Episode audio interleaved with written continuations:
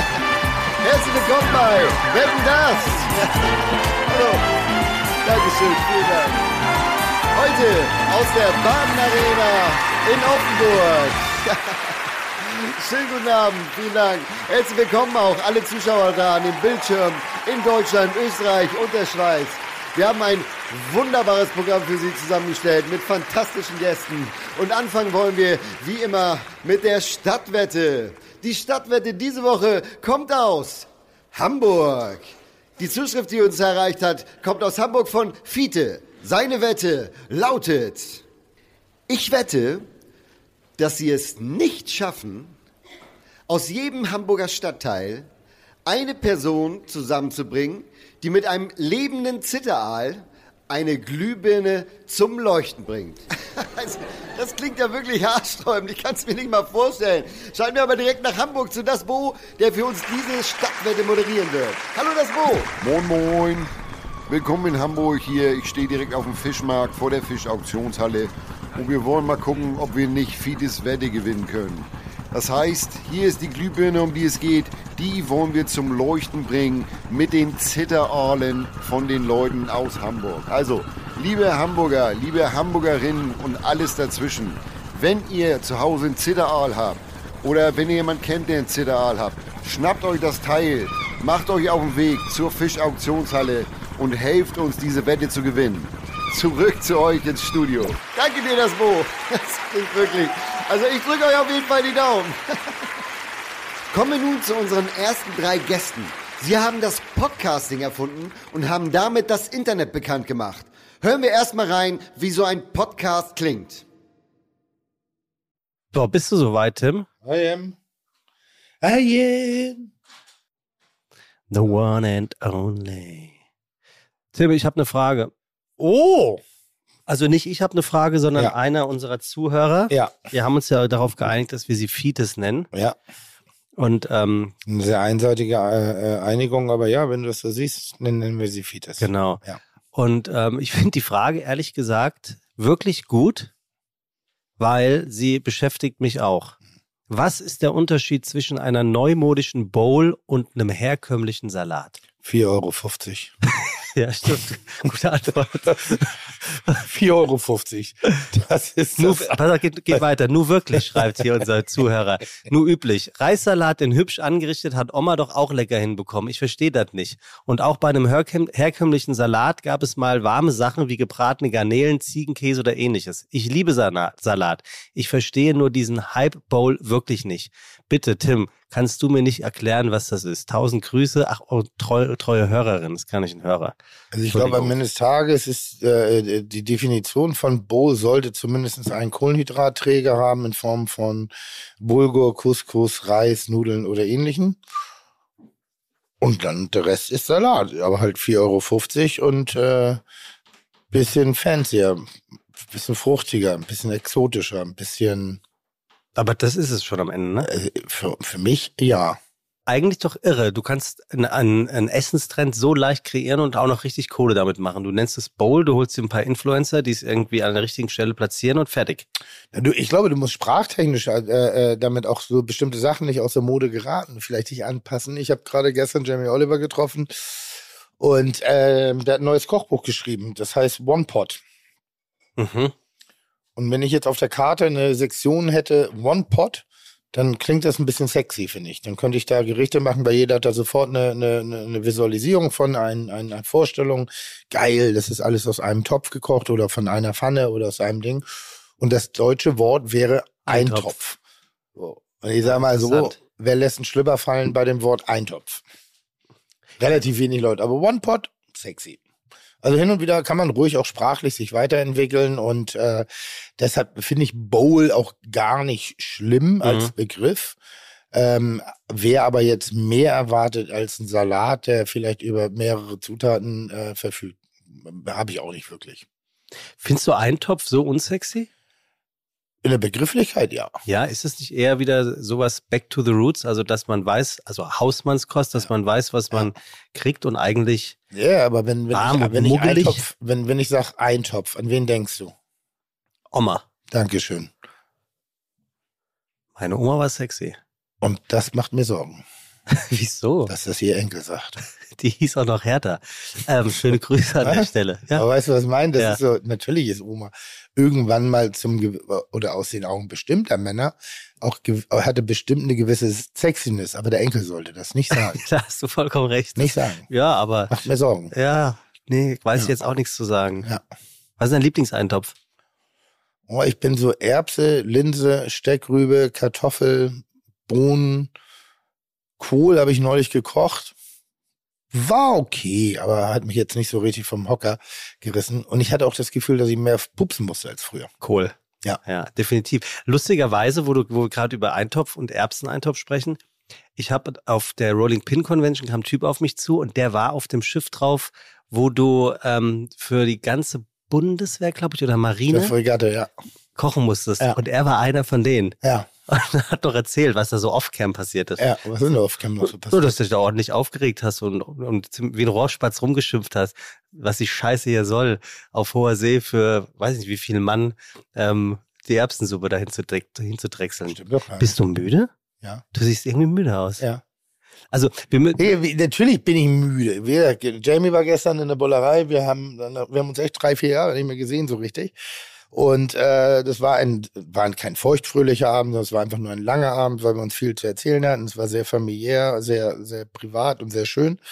Und äh, ich, äh, Wecker, mein Wecker klingelte heute 5.30 Uhr, äh, um jetzt hier zu sitzen und äh, mit ihr den Podcast zu machen. Mhm. Wir sind bereits äh, vom Frankfurter Flughafen in einem Auto. Ich wiederhole, in einem Auto soll ich jetzt was dazu sagen? gefahren und das hab ist eine Fahrt- Fahrzeit von circa zweieinhalb, drei Stunden, die man Ja. da hat. Und wir haben das jetzt, warte, lass mich gucken auf mein äh, Smartphone heißt das. Ja, Ich habe nicht ein Smartphone.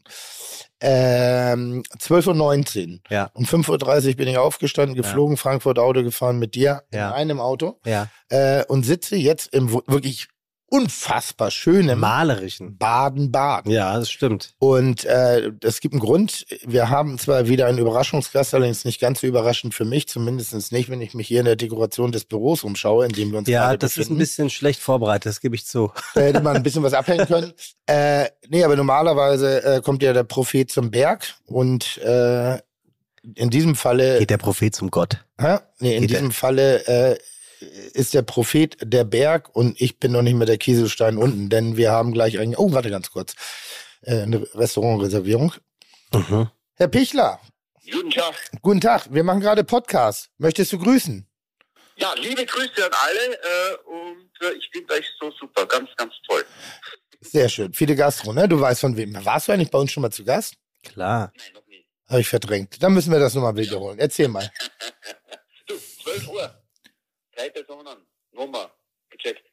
Danke dir. Ich schicke schick dir. Ja? Großartig. Tschö. Ah, es ist ein Traum, wenn man ein Netzwerk hat. Ein Freund von mir hat mich angerufen. Ähm, er sei am Freitag in Kopenhagen. Mhm. Da, ich möchte jetzt niemanden auffordern.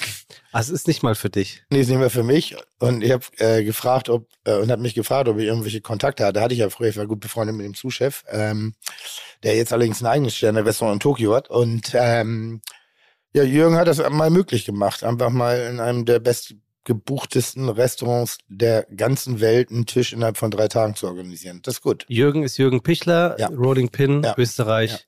Der Also Mann weiß, wie es Für geht. Reservierungsanfragen. Wir geben Jürgen.pichler nachher at rollingpin.com. Gerne und jederzeit. Ab sofort mit neuer E-Mail-Adresse, höchstwahrscheinlich. ja, ah ja, okay. Ja, Noma. Ja, aber Alchemist ist noch angesagter, oder? Äh, kochtechnisch ja, aber dieser Freund wollte das Noma unbedingt erleben, weil er jetzt nicht ganz so auf das inszenierte Essen steht und äh, äh, eher noch so ein bisschen diese Komplexität der Lebensmittelzubereitung sehen wollte. Okay. Also zurück äh, an den Ja. Ort, an dem wir sind. Ja. Wir sind in Baden-Baden. Ja. Konntest du dir, ähm, als wir dir im Auto gesagt haben, wo es jetzt dann ab Frankfurt hingeht, schon denken, wer oder was in Baden-Baden eventuell auf uns warten könnte? Oder eigentlich warten wir ja auf ihn. Ja, weil ihr mir das bereits gestern gesagt habt, sonst wäre ich nicht mehr ins Flugzeug gestiegen. Ah, wer hat dir das gesagt? Hm? Frechheit. Weil ich hab, ja, warum soll ich denn für einen Podcast? Ich meine, sonst können wir auch telefonieren. Ich meine, es gibt ja das so, das, Podcasts. das, ja, nee, das meine, ist ja du- nicht die Gastro. Wenn du dir so Jan und Olli anguckst, ich meine, manchmal sind die ja auf anderen Kontinenten und machen trotzdem Podcast. Verstehst du, was ich meine? Also, denn, warum sollte ich denn nach Baden-Baden fahren? Das ist ja nun auch kein, so, ich habe auch ein bisschen was um die Ohren.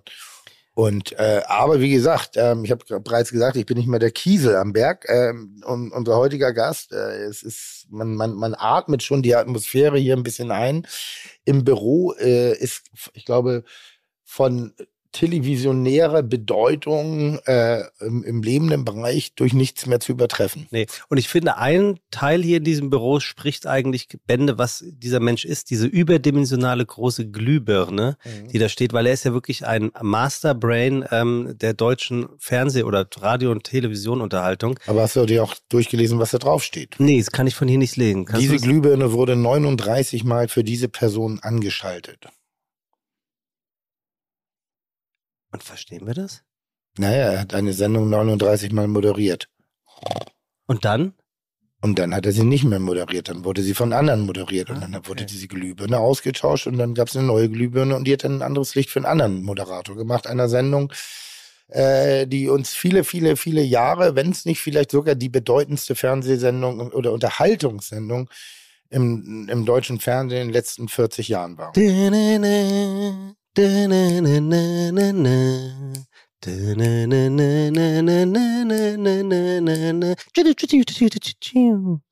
Den magst du noch ein paar Erdnusslocken haben? Mama und Papa gehen dann ins Bett. Würdest noch einen Kakao von uns bekommen? Mach aber nicht mehr so lange, ja? Nur noch bis zur Saalwette. Ja. Okay. Sollen wir trotzdem Wer bin ich spielen? Ja, unbedingt. Also, pass auf, Tim. Als Kind war unser heutiger Gast Pfadfinder und Ministrant. Ah, okay, ich weiß schon. Irgend bist du, du bist, du bist evangelisch, na klar. Ich bin beschnitten, aber nur weil ich gepinkelt habe wie eine Gießkanne.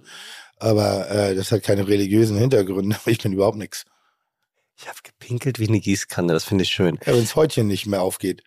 Ja, ja, danke. Oder sucht Wasser sich halt den Weg. Häutchen Couture. Und nicht mehr den, den geraden. Er, er wuchs in. Ach, aber dafür riecht er immer gut.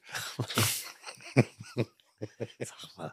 Also, du kannst dich doch nicht in, im Ernst über meine Flachwitze echauffieren. Was? Und dann kommst du mit, kommst du hier mit Nillekäse und Co. um die Ecke. Habe ich doch gar nicht. Naja, frei übersetzt wohl schon. Also, pass auf. Das ist die hohe Kunst der Formulierung. Ja, ja, ist klar.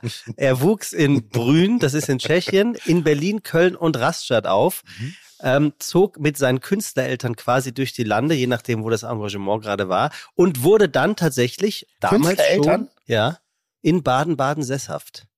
Künstlereltern, was haben die gemacht? Künstlereltern. Das fragen wir ihn am besten selber, oh, weil ja. ich weiß es nicht. In Raststadt äh, wurde er von der Schule geschmissen. Ja. Auch auf der Nick. Viele. Ich finde, es gehört in jeden guten Lebenslauf. Von der Schule zu fliegen? Ja, zumindest auch mal so Stress ein kleinen, nein, kein Stress, aber auch mal so ganz kurz mal auch mit dem System oder mal die Grenzen ja. überschreiten, ja. Weißt du, wie ich von der Schule geflogen bin? Also wirklich, meine Eltern haben mir am Tag nach den Herbstferien gesagt, du bist übrigens ab morgen nicht mehr auf deiner alten, sondern auf einer neuen Schule. Also ich bin quasi rausgeworfen worden, ohne dass ich es mitbekommen habe. Lautlos. Warum?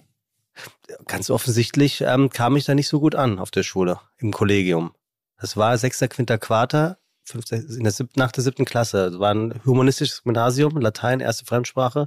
Was heißt das? Was heißt was? Humanistisch? Nee, in Latein, das ist ein katholisches, äh, eine katholische Schule gewesen. Knabenschule, dann aber auch gemischt später. Also, auf der nächsten Oberschule hatte er auch kein Glück, denn er erreichte nicht einmal die Hochschulreife. Kann passieren. Er ist, Veget ja, stimmt. er ist Vegetarier und tierlieb, trinkt wenig Alkohol, wenn dann höchstens mal ein halbes Glas Rotwein. Zurück zur Karriere ohne Abitur. So sprach er ab 1950 in einer Hörspulproduktion. Hörspul? Hörspiel, Hörspiel, in einer Hörspulproduktion. A, B oder Das Priel. Hörspul? Nee. Hörspül oder Hörspiel? Also ganz ehrlich, du gehst mir gerade voll auf den Sack. Also richtig hart. Vor allem, du kriegst die Augen auch gar nicht auf. War ja auch nicht. Das ist ein Podcast. Oh Mann, ey. Also er sprach jedenfalls das Bambi. Fun Fact, 2019 bekam er das Bambi für sein Lebenswerk. Steht, Und das zu Recht. Steht es hier irgendwo? Ja, wir hören schon Gemurmel. Zieh an. Fun Fact 2. Ja. 2014 war er, damals 72, Stargast in einem Musikvideo von Crow. Mhm, auch gut. 1960 bis 1970 ähm, oder in den 60ern und 70ern war er bei Radio Luxemburg, da die Sprecher dort unter Vornamen arbeiten und es bereich einen Sprecher namens seinem Namen gab, wurde er gebeten, statt seines richtigen Vornamens einen anderen zu wählen. Und deswegen heißt er heute so, wie er heißt. Er heißt nämlich eigentlich Tom mit ersten Mhm, Namen. das weiß ich. Das wusstest du? Ja. Wusstest du wirklich? Ja. Was? Tim. Tim, weil meine ich doch Tim, wie komme ich auf Tom? Es war ein Test, ob du es weißt, aber ist auch egal. Irgendwann muss er für seinen Chef einspringen, übernimmt die Moderation des Länderwettstreits im Fernsehen und zack, bumm, Spiel ohne Grenzen. Willkommen im Fernsehen war geboren. Außerdem moderierte der aufstrebende Promi ab 14 1974 ganze 53 Folgen lang die erfolgreiche Ratesendung Die Montagsmaler. Oh, das habe ich geliebt, die Hm. Montagsmaler. Hast du es geguckt? Ja. Aber noch mit ihm oder schon, wie hieß die andere dann, die Dame, die dann kam? Ah, Biggie Lechtermeier, glaube ich. Lechtermann? Die habe ich jetzt nicht ganz so auf der Uhr. Ich glaube, Biggie, Biggie Lechtermann. Ich dachte noch, Michael Schanz hätte das nochmal gemacht. Nee, das war eins, zwei oder drei. Ah, okay. Und den Flitterabend, glaube ich. Ja, irgendwas anderes hat er auch noch. Ja. Aber egal, ja. Für seine Leistungen wurde der Moderator nicht nur mit dem Bayerischen Fernsehpreis, sondern dem Ehrenpreis der Stiftung des Deutschen Fernsehpreises ausgezeichnet. Mhm. 1979 erhielt er sogar das Verdienstkreuz am Bande der Bundesrepublik Deutschland. Und das habe ich mich nämlich eben gerade gefragt, weil ich hier durch das Regal ein bisschen gestöbert bin und da lag so, ein, so, eine, so eine Kassette mit dem Bundesadler drauf, ob das vielleicht ein Bundesverdienstkreuz ist. Ist es aber nicht. Ist es nicht? Nee, ist irgendwie so ein, ich weiß nicht, das sieht ein bisschen aus wie so eine Magnettafel von der Supermarkteröffnung. Aber da habe ich mich wirklich gefragt, also wenn der nicht das Bundesverdienstkreuz hat, ne, Wer dann? wer dann in Deutschland? Wobei mir jetzt ein anderer Fernsehkoch neulich erzählt hat, ähm, dass Bundesverdienstkreuze mittlerweile relativ inflationär vergeben werden, aber die am Bande, das sind wohl tatsächlich die, auf die es ankommt. Ist das derjenige, der damit aber ganz schön hausieren gegangen ist, dass er eins bekommen hat? Absolut. Dankeschön. Ein Strohkopf. ähm, so, du hast seine Sendung ganz bestimmt. Hast du seine Sendung zusammen mit deinen Eltern gesehen? Also war, war das so ein Melz, melzerisches Also Ding? wer hat keine Sendung mit Frank Elstner geguckt? Genau, aber auch so richtig schön mit den Eltern zu Ja, Hause? natürlich. mit äh, Schälchen voll mit, was war, was war drin? Ähm, Steine. Wir haben Steine gelutscht. Ja. Wir hatten kein Geld. Ja. Gut. Du hast ja sowieso schon gesagt, wer Und im Sommer haben wir sie in Froster getan. Dann haben wir, haben wir so getan, als ob es Eis ist. Ja, Froster ist für alle da. Also ich finde, das ist ein bisschen zäh. Vielleicht holen wir ihn einfach Ja, rein. ich gerade sagen. Oder? Wir hören ihn doch schon längst murmeln. Und- und- also ernsthaft, Bitten toller, toller, toller Gast. Jetzt ab jetzt verändert sich auch die Stimmung. Ähm, ich ich, ich freue mich wahnsinnig. Ich, ich, ich hoffe, wir fühlen uns alle sehr geehrt, dass er uns äh, Zeit einräumt, mit uns diesen kleinen, kleinen pittoresken, aber doch relativ unbedeutsamen Podcast namens viele Gastro äh, zu gestalten. Äh, es ist ein echtes Geschenk. Freue ich mich sehr, freue ich mich sehr drüber. Und ich finde, man kann das äh, trotzdem Ja. dann doch nochmal sagen. Ähm, unser heutiger Gast ist tatsächlich schon 80 Jahre alt. Ja. Sieht man ihm nicht an. Er ist äh, fit wie ein Turnschuh. Ja. Er macht, glaube ich, mehr Sport als du und ich zusammen. Wir sind ins Büro hier zu Fuß gegangen, weil der äh, hat sein Büro in einem Haus ohne Fahrstuhl. Ja, vierter Stock oder dritter Stock. Melzer hat äh, ordentlich geschnauft. Ja. Komm, wir begrüßen ihn, oder? Ja, Wollen man reinlassen. ja. Also. Ich bitte drum. Dann begrüßen wir bei Fide Gastro die, er mag das Wort nicht, ich sag's trotz, dann sage ich es auch nicht, den Moderator und Fernsehgott. Welche Legende? Ja, mag er nicht. Mag er nicht? Nee, habe ich gelesen. Muss er mit leben. Er mag übrigens auch keine Flachwitze.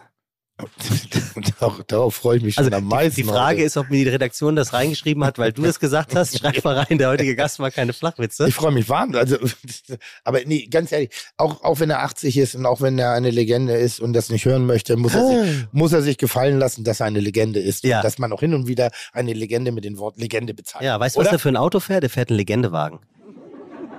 Ja, Frank Elstner, herzlich willkommen. Herzlich willkommen bei Fiete Gastro, der auch kulinarische Podcast mit Tim Melzer und Sebastian E. Merget. Chuck, Digga, Props, Digga, ihr habt meinen Respekt. Ihr macht Digga, Mucke, Schicke, Mucke, oh, wie gut das schmeckt. Sagen wir Tim oder Frank? Was machen wir heute? Ja, wir kennen uns privat, du nennst mich Tim. Wollte ich gerade sagen, also wenn wir jetzt angenommen, ich würde dich jetzt in der Bar ansprechen, da Ja. stehst du ganz einsam in, in, in, in, in einsamen Stunden irgendwie und ich werfe ein Auge auf dich und ich äh, lerne dich dann ein bisschen kennen. Nennst du dich Frank oder Tim? Ich nenne mich in der Öffentlichkeit Frank. Ja, Tim nennt sich eigentlich äh, in unserer Familie nur noch meine Frau ja, und meine Kinder. ja, Unser Hund redet nicht mit mir. ja. Nennen deine Kinder dich Tim oder Papa? Äh, meistens Papa. Nur wenn du was ausgefressen hast, dann kommt Tim. Hast du noch einen zweiten Namen? Nee, das mit dem Tim macht meine Frau. Wenn es ganz ernst ist, Ja. dann sagt sie Frank. Ernsthaft? Weil der hat, äh, äh, äh, wenn es bei uns eng wird zu Hause, gibt es einen dazu gedichteten Zwischennamen, den ich gar nicht habe, aber um diesem, in diesem Gefühl sozusagen mehr Ausdruck zu verleihen, habe ich einen zweiten Künstlernamen dazu bekommen, aber nur für, wenn ich Ärger kriege. Tim Eugen Melzer. Eugen. Ja. Eugen. Eugen. Und weißt du, Eugen wie ich noch heiße? Na? Ich heiße Tim Franz Maria. Schön. Das waren meine Taufpaten. Ich bin in der Peterskirche in Wien getauft worden. Und äh, die waren sehr fromm, diese Taufpaten. Und dann hat mein Vater gesagt, also jetzt werdet ihr dafür verewigt bei meinem Sohn Ja. mit euren Namen. Wie schön. Vielen, vielen, vielen herzlichen Dank. Äh, erstmal, dass du dir die Zeit nimmst. Vielen Dank, dass wir uns jetzt hier hinsetzen dürfen, ein bisschen plaudern dürfen. Äh, wir können Sebastian, also wir haben einen gewissen Grad der Höflichkeit, auch in der internen Kommunikation, wenn er dir auf den Keks geht mit seinen Flachwitzen, weil da ist er wirklich, ich würde nicht nur berühmt berüchtigt, sondern auch verrufen für. Und da hat er sich schwer im gut. Griff. Hat er sich schwer im Griff, äh, ähm, dann kannst du das anmerken. Das können wir rausschneiden oder wir können auch ihn rausschmeißen. Also macht euch keine Sorgen. Sebastian sieht schon so lustig aus. Da kann ich mir nur vorstellen, dass er zur Unterhaltung Weißt- beiträgt. Weißt du, wie Sebastian ein bisschen aussieht?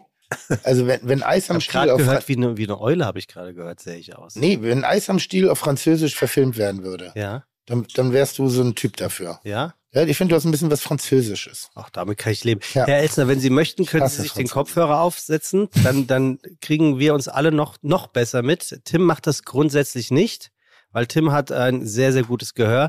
Und ähm, für all diejenigen, die es nicht wissen sollten, bei wem wir heute sitzen dürfen, habe ich das folgende vorzuweisen. Unser heutiger Gast ist einer der Gäste, über den man mehr als zwei Worte absolut nicht sagen müsste, um ihn vorzustellen. Warum? Darum. Wort 1 Frank, Wort 2 Elstner. Also sagen wir, herzlich willkommen bei Fide Gastro. Schön, dass wir bei Ihnen sein dürfen. Fernsehlegende Frank Elstner. Und dennoch möchte ich, nein, muss sich man sich die Zeit nehmen und das machen, was man mit einer Person dieses Kalibers wirklich machen sollte. Danke sagen. Danke für jahrzehntelange Fernsehunterhaltung mit Spiel ohne Grenzen, den Montagsmalern Jeopardy, Verstehen Sie Spaß und natürlich dem Godfather of Samstagabendshow Wetten das. Und das sind wirklich nur einige der Formate, die Frank Elsner erfunden, moderiert oder erfunden und moderiert hat. Und da Frank Elsner es bis heute nicht so richtig lassen kann, hat er mit Elstertainment eine Firma gegründet, die wahrscheinlich just in diesem Moment schon an der neuesten Bewegtbildentwicklung sitzt. Vielleicht ja sogar eine, in der es ums Kochen geht. Und dabei hatte Frank Elstner eigentlich einen ganz anderen Wunsch an seinem Berufsleben. Theater. Das wollte er zumindest in Freiburg studieren. Aber dafür braucht man Abitur und Abitur hatte Frank Elstner keines. Also machte er seine ersten Erfahrungen mit dem Medium Rundfunk und wirkte in anspruchsvollen Hörspielen mit. Im Jahr 1950 sprach er zum Beispiel das Bambi. Und da ihm das Sprechen zu liegen schien, wurde er ab 1964 Sprecher und Moderator bei Radio Luxemburg und moderierte Sendungen, die zu Aushängeschildern des Senders wurden, wie zum Beispiel die sonntägliche Hitparade, die großen Acht und die werktägliche Luxemburger Funkkantine. Fun Fact, Co-Moderator von Frank Elstner war ab und an niemand Geringeres als Dieter Thomas Heck. Apropos Heck, Frank Elsners Fernsehkarriere startete nicht mit einem Schlag in den Nacken, sondern mit Schlag nach im Grundgesetz. Geschichten aus dem Adorf, einem Quiz, in dem er in einzelnen Episoden auch als Schauspieler in Erscheinung treten durfte. The Rest in seiner Fernsehlaufbahn ist natürlich History. Vom ZDF über RTL bis zum Südwestdeutschen Rundfunk war und ist alles dabei. Dass das Leben von Frank Elsner aber bei Weitem nicht immer nur Shiny Floor und Fernsehpreis ist, daraus machte 1942 Geborene von Anfang an kein Hehl. Jeder weiß, der Frank trägt eine Augenprothese. Und als er im April 2019 in einem Interview mit der Zeit öffentlich erklärt, dass es in den vergangenen Jahren deshalb noch etwas ruhiger um ihm geworden ist, weil er an Parkinson leidet, überrascht diese Offenheit nur die wenigsten. Authentizität würde es Tim nennen, Authentizität die anderen. Unter dem Strich ist das aber auch egal, denn wenn die beiden eines eint, dann das ehrliche Wort. Wir freuen uns auf jedes Einzelne heute, das hier und heute gesprochen wird und sagen herzlich willkommen bei Fide Gastro im Büro der Fernsehlegende höchstpersönlich. Schön, dass wir da sein dürfen. Frank Elstner. Ein sehr freundlicher Empfang, muss ich sagen. Und wenn ich das so alles runtergeleiert höre, was ich schon alles gemacht habe im Leben, dann stelle ich fest, ich bin nicht umsonst 80 geworden. Definitiv. Also definitiv. Wenn du das so hörst, worauf, worauf schaust du am, am meisten zurück? Was ist das, wo du sagen würdest, ich nehme mal drei Stationen und das sind die relevanten Stationen meines Lebens? Also das Wichtigste von der Öffentlichkeitsarbeit her war natürlich Wetten das. Das war der größte Erfolg und äh, da bin ich auch sehr froh, dass ich rechtzeitig ausgestiegen bin und Thomas Gottschalk vorgeschlagen habe, weil er war einfach der Zeitgeistmensch damals. Und äh, ohne Thomas wäre das nicht so lange gelaufen. Wie muss man sich das vorstellen? Da hast du hier in diesem Kämmerlein gesessen und in einem anderen Kämmerlein und hast gedacht, ich muss mal eine Show machen und dann, wie, wie, wie wurde Wetten das kreiert? äh, Im Schlaf. Ich habe. Äh, Jetzt bin ich gespannt. Ja, ich erzähle es ja. ein bisschen schneller sonst. Nee, nee, wir haben drei Stunden Zeit.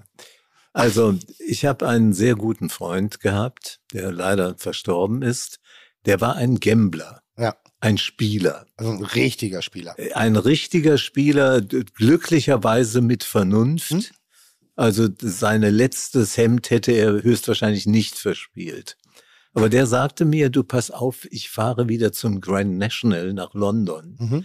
Das ist das schärfste Hunderennen auf der Welt. Das musst du dir angucken. Und ich habe gesagt, was soll ich denn beim Hunderennen? Ich gehe nicht mal zum Pferderennen. Und äh, habe ihm zuliebe dann gesagt, okay, lass uns nach London fahren.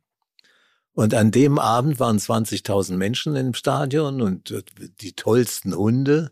Und das Hauptrennen war besetzt mit einem so niedlichen Mischmaschhund, den irgendwo einer aus der Tierklinik mitgebracht hat. Und das war der Außenseiter. Und dann habe ich gedacht, setz dir mal auf den das, was du hast und guckst mal, was passiert. Und die großen, schnellen Windhunde sind in der ersten Runde so schnell gewesen, dass sie rausgeflogen sind. Und mein kleiner Wauwau hat gewonnen. Ernsthaft? Und ich habe damals eine richtig große Geldsumme gewonnen. Das waren fast umgerechnet, wir haben ja Pfund gewonnen, aber fast umgerechnet 20.000 Mark. Krass. Und dann kannst du dir vorstellen, was zwei Jungs abends in London machen, wenn sie so viel Geld verdienen. Aber sowas von. Und das war eine Feier, da hätte ich dich gern dabei gehabt. Hätten aber dann wahrscheinlich die 20.000 nicht ausgereicht. Aber im, im Prinzip ja, im Prinzip ja eine Herangehensweise, äh, eine geniale Idee zu erfinden, wie ich habe es lustigerweise letzte Woche glaube ich mitbekommen. Ich war zufälligerweise in der Bullerei. Du hattest einen Kitchen Impossible Dreh, hast dort gesessen und ähm, in einem Gespräch, was da passiert ist, ist dir eine Idee für ein Showformat gekommen, Tim. Erinnerst du dich? Ja. Ich werde natürlich nicht erzählen, was es war, aber im Prinzip genau das Gleiche. Also man erlebt etwas, man schaltet unheimlich schnell währenddessen, um zu sagen, da könnte was drin, drin liegen. Ist das schon das Geheimrezept? Also, also mit offenen Augen durchs Leben laufen, zuhören? Noch sind wir beim Hunderennen. Also noch wissen wir nicht, wie er an die Idee rangekommen ist. Genau. Äh, jetzt kommt nämlich der zweite Teil. Also das erste war erstmal diese Überraschung, mit dem Hund so viel Geld zu verdienen. Aber obwohl, nochmal ganz kurz, 20.000 Mann, das muss in den wann äh, äh, der 80er gewesen sein, Anfang der das 80er. Das war 1980. Können wir das mal ganz kurz umrechnen, was das heutzutage in Relation ist? 20.000 zu der Zeit ist ja noch ein ganz anderer Wert als heutzutage. Weißt du, was ich meine? Ich habe keine Ahnung mehr, wie viel das war. Das, das Aber war das fing schon nach Präsidentensuite Ritz äh, und, äh, ja, und der, die Frage und, ist und ja auch, wie hoch, wie hoch der Einsatz war. Wissen Sie das noch? Ich, ich glaube, wir haben gemeinsam 1000 Euro, okay. 1000 D-Mark damals ja. eingesetzt. Das weiß ich nicht mehr. Gut, das ist auch nicht Feier, wichtig. Wichtig ja. war, dass ein Außenseiter gewonnen ja. hat. Und wichtig war, dass er gewonnen hat, weil andere Menschen zum Wetten gekommen sind. Und ein Jahr später lieg ich abends im Bett und konnte nicht richtig schlafen. Und da fiel mir wieder dieses Abenteuer ein.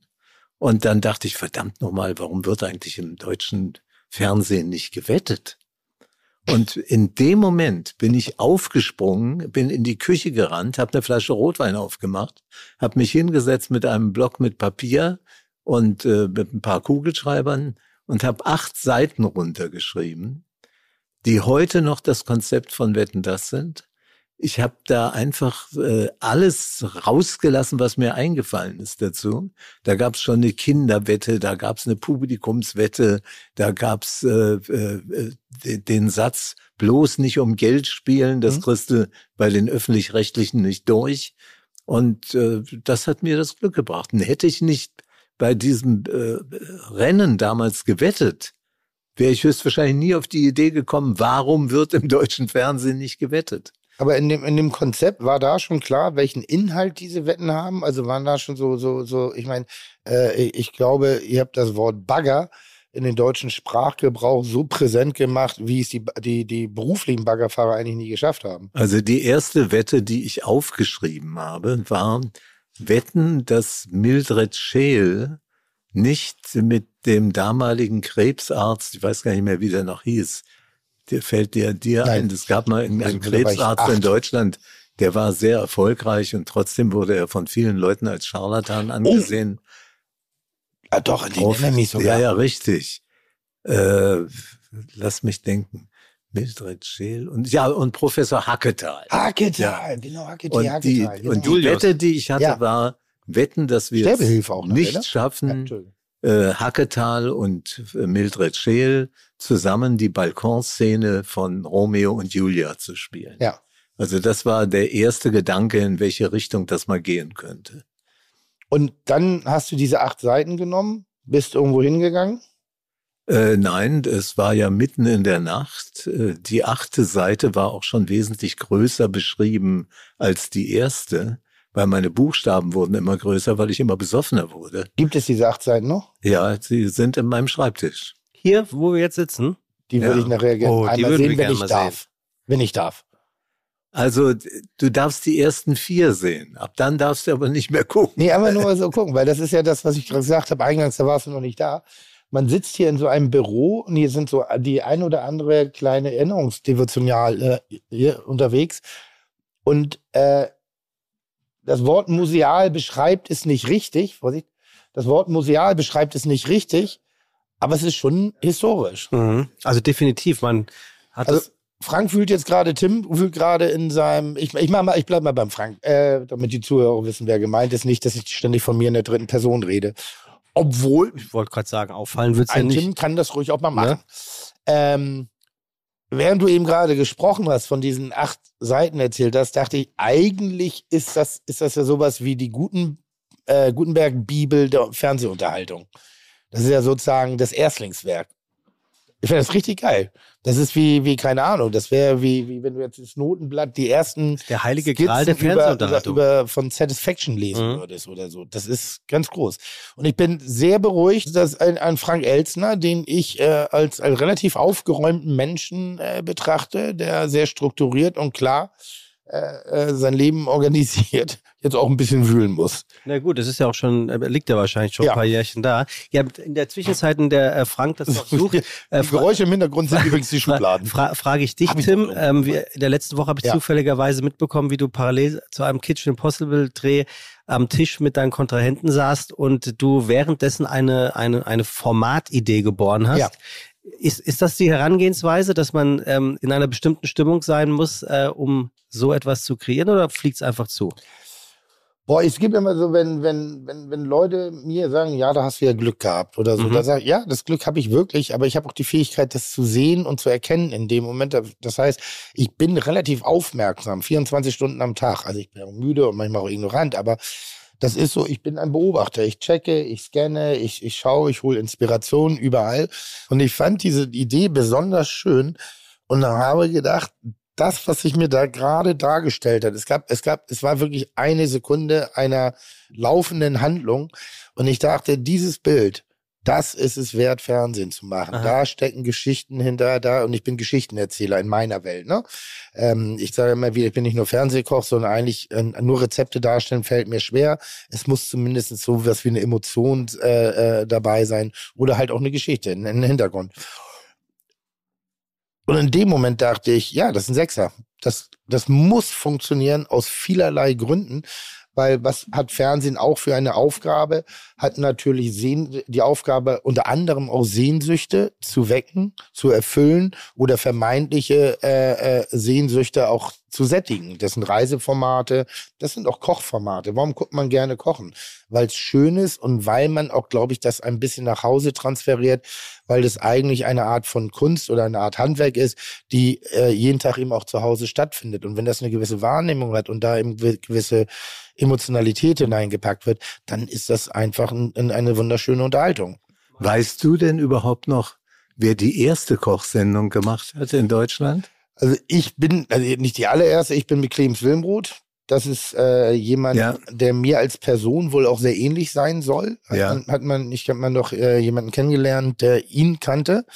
Denn der war ja eigentlich Schauspieler und hat auch, aber ein schlechter Schauspieler. Und, oder hatte kein Engagement und hat äh, angefangen, über beim Kochen, übers Kochen zu reden, hat eine Menge Geschichten erfunden, die bis heute nicht stimmen, aber sich als Wahrheit etabliert haben. Äh, ein, hat sich leider selber das Leben genommen zum Ende, aufgrund einer Erkrankung auch, die er hatte. Und äh, hat, hatte, hatte viel Licht und Schatten. Und man hat mir mal nachgesagt, dass ich auch kein echter Koch bin, sondern nur ein Schauspieler, der übers Kochen redet. und also da ist eine große Affinität dahinter. Ich habe auch äh, einen sehr guten Freund von mir, auch zu früh verstorben, äh, Jan Fedder. Der hat ja ähm, schräge Dinge gesammelt. Unter anderem die Unterhose von Inge Meisel, den Kondomautomaten aus dem Star Club.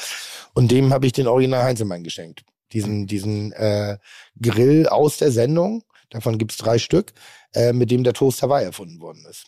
Ah.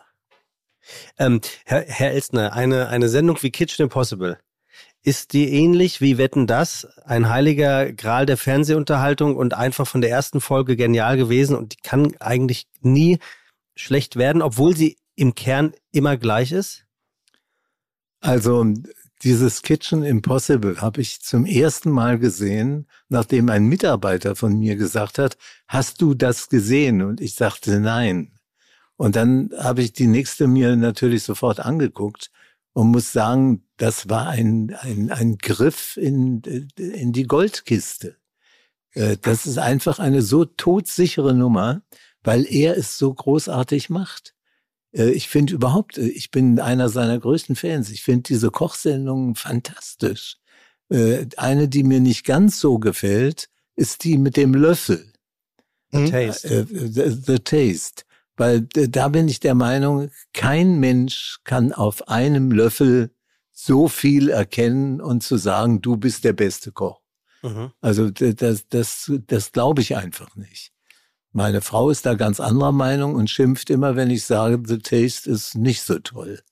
Also Es sind grund, grundsätzlich sind es zwei komplett verschiedene Formate. The Taste ist es ein klassisches äh, äh, Gewinnerformat. Also es gibt einen Sieger, es ist eine Art Casting-Format. Da, ich habe daran auch schon mal teilgenommen, äh, drei Folgen.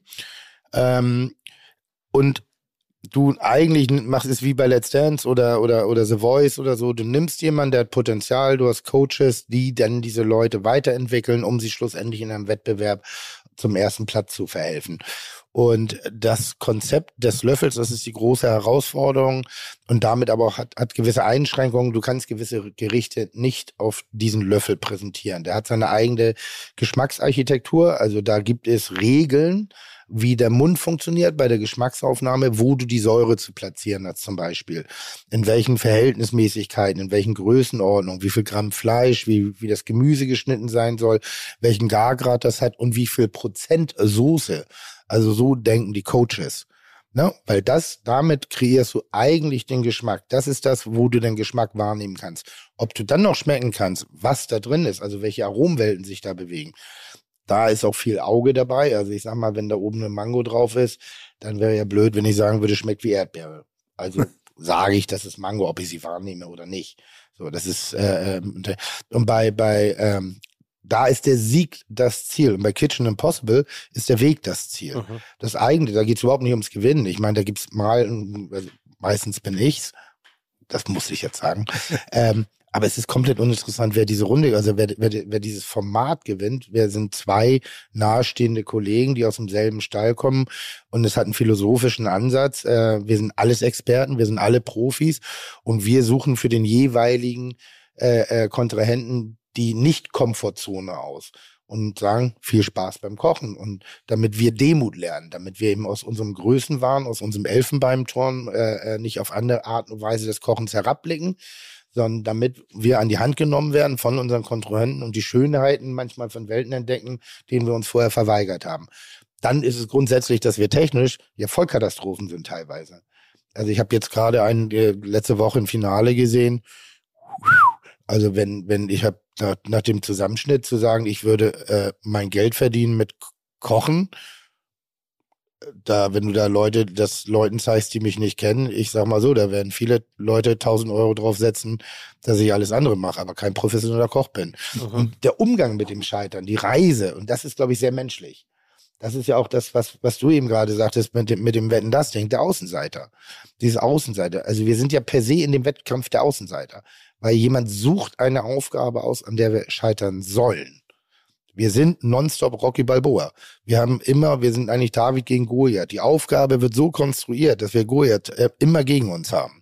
Und manchmal, wenn wir es gut performen, hat es nur damit zu tun, dass der Goliath nicht groß genug gebaut worden ist.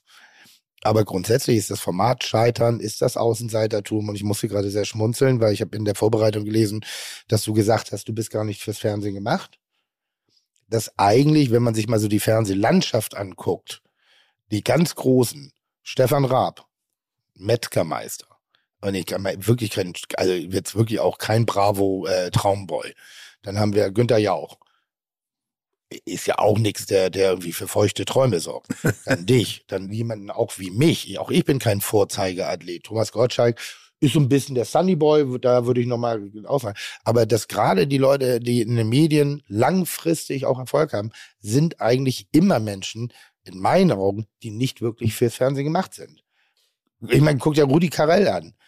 Ich meine, was für ein, ein Körperbau, kauzig, ein, ein, ein, ein, ein Schädelbau, äh, kein richtiges Deutsch, irgendwie trotzdem einfach, das ist die Ecke und Kante. Das ist das, das auch ein bisschen, wir auch ein bisschen das Publikum repräsentieren in unserer Schrägheit, oder? Aber Karel, weil du ihn gerade nennst, hatte natürlich eine Begabung, die ihm der liebe Gott gegeben hat. Der hatte ein so unglaubliches Timing, dass der ganz genau wusste, wie ein Gag zu servieren Mhm. ist. Und das hat ja mit deinem Beruf auch zu tun, dass man auch sich überlegt, Präzision, wie man serviert. Mhm. Das heißt, vieles von dem, was du kochst, wird ja auch verkauft durch die Lust, es anzuschauen. Ich habe das beim letzten Podcast, glaube ich, gesagt, dass ich die Schlampigkeit professionalisiert habe. Also nach außen hin wirkt es wahnsinnig lässig und cool Mhm. und so aus der Hüfte geschossen.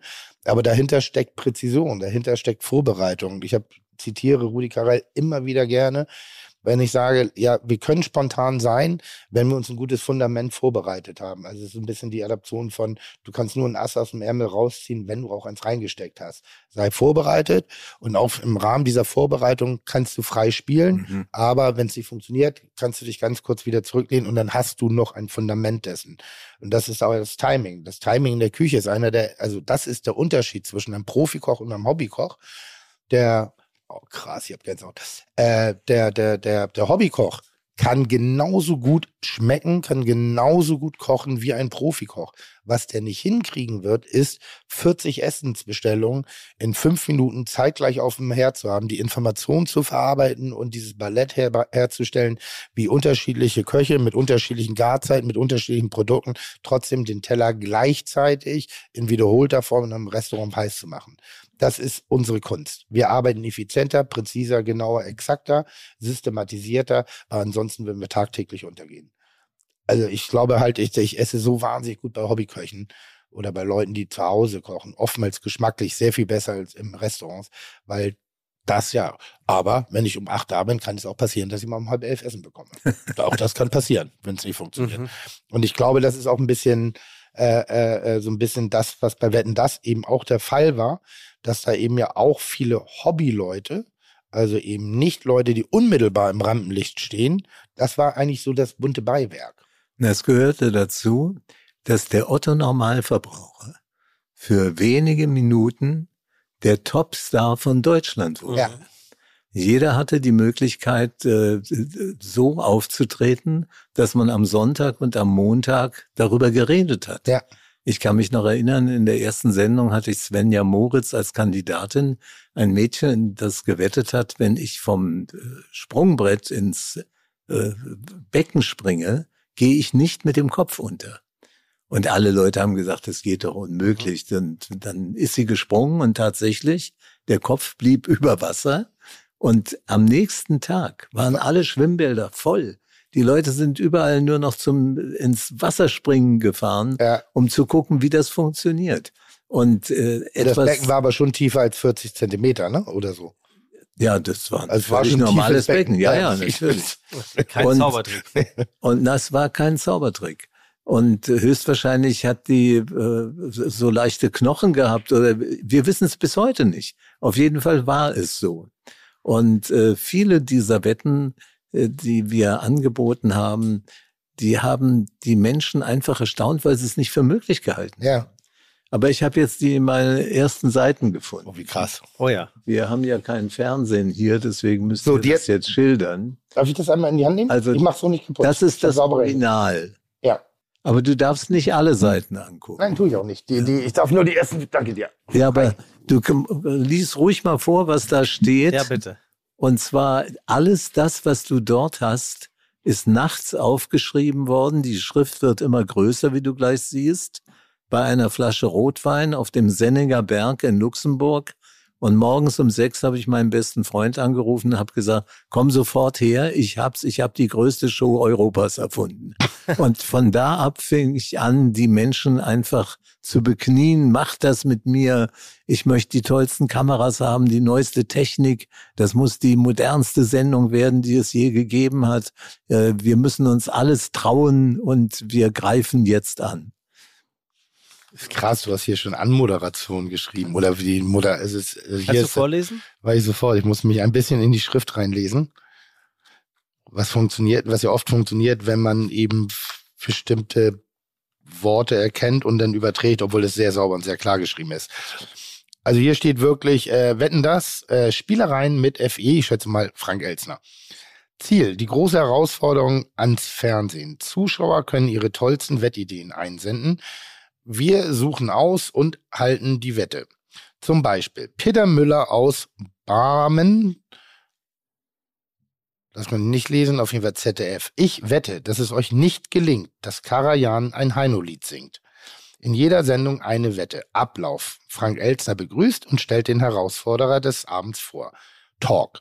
Wie kamen Sie auf die Idee? Höhepunkt und Schluss. Die Wette wird gehalten. Spielregeln müssen aufgestellt werden. Achtung, damit Dummheiten vermieden werden. Sehr spannender Satz. Ich darf nie im Mittelpunkt stehen. Mhm. Krass. Anders als Gottschalk übrigens bei Wetten das, ne? Ja. Oder? Ja. Da, da war er im Mittelpunkt. Ja, also man hat ja überhaupt gesagt, der Unterschied zwischen Gottschalk und mir ist, dass ich meine Gäste in den Mittelpunkt stelle und Thomas der Mittelpunkt ist. Und Ja. hat, hat beides der Show nicht geschadet. Einfach zwei an, Ja. andere Herangehensweisen. Eine andere Aber du musst Zeit. es auch können, weil es gab Genau. ja auch andere Moderatoren, die ja, ich sag mal, also so eine Mischung waren oder jeweils das andere, auch zum Schluss. Lippert, Lanz und wen hatten wir noch? Ich, ich glaube, jeder muss immer so seiner Charakterik, äh, Charakteristik nachgehen. Ja. Also wenn du jemand bist, der den Mittelpunkt liebt, das, das Rampenlicht liebt. Na, und du wärst sowieso- Mittelpunkt, oder? Nein. Nee, komm. Nein. Obwohl, stimmt, Nein, hier stimmt. bei, ich bin, wenn bei ich Gastgeber bin, bin ich Ja. zurückhaltend. So, das man ist Ich ja glaube, bei wir sind uns gesehen, sehr ja? ähnlich. Mhm. Also nochmal, das ist so, wenn ich Gastgeber bin, bin ich gerne dabei, aber will gar nicht im Mittelpunkt stehen. Äh, wenn ich irgendwo bin als Gast, dann suche ich den Mittelpunkt, weil dafür bin ich dann auch da. Hat man bei Viva la Diva eigentlich ganz gut gesehen, stimmt. Ich nehme, nehme meine? Aussage zurück. Da warst du eher zurückhaltend. Äh, ohne dass ich es böse meine, Steffen Hensler ist eher in seiner Sendung im Mittelpunkt. Genau. Bei, bei, bei Absolut. ähm, wie heißt das gerade, den Hensler? Genau. genau. Okay. So, also, äh, dann bitte, ich will das nicht knicken. Äh, Sendung aller Hitparade, Ermittlung, erste Wettidee durch die Zuschauer. Dann gibt's Preis. Phi- Oh, Philosophie, spannend. Das Fernsehen kann endlich einmal zeigen, was es kann. Die immense Kreativität, die in den, was ich nicht lesen kann, ist gerade zugeknackt, anonym krasse Zuschauer siedelt wird weg. Frank Elsner nimmt Herausforderungen an. Die komischsten Geschichten sind auf einmal realisierbar, denn die Verantwortung trägt eigentlich einer der Zuschauer. Sehr smart, sehr smart.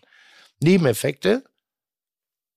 So etwas gab es noch nicht. Man erwartet von ZDF, von Frank Elzner etwas Neues. Hier ist es. Frank Elzner hat unzählige Talk Aufhänger, äh, ja, äh, unzählige Talk- Talk-Aufhänger dadurch. Das Ungewöhnliche und Freche im guten Sinn, das hier im Fernsehen äh, geschieht, fühlt, zahlt voll auf das Image des ZDFs ein. Wetten das, dass das ZDF hier wieder mal vorne liegt. Wetten, dass dieser Begriff Oh, krass. Wetten, dass dieser Begriff schon von jedem Zuschauer in die Tat umgesetzt wurde. Wetten, dass diese Idee Fernseh Geschichte?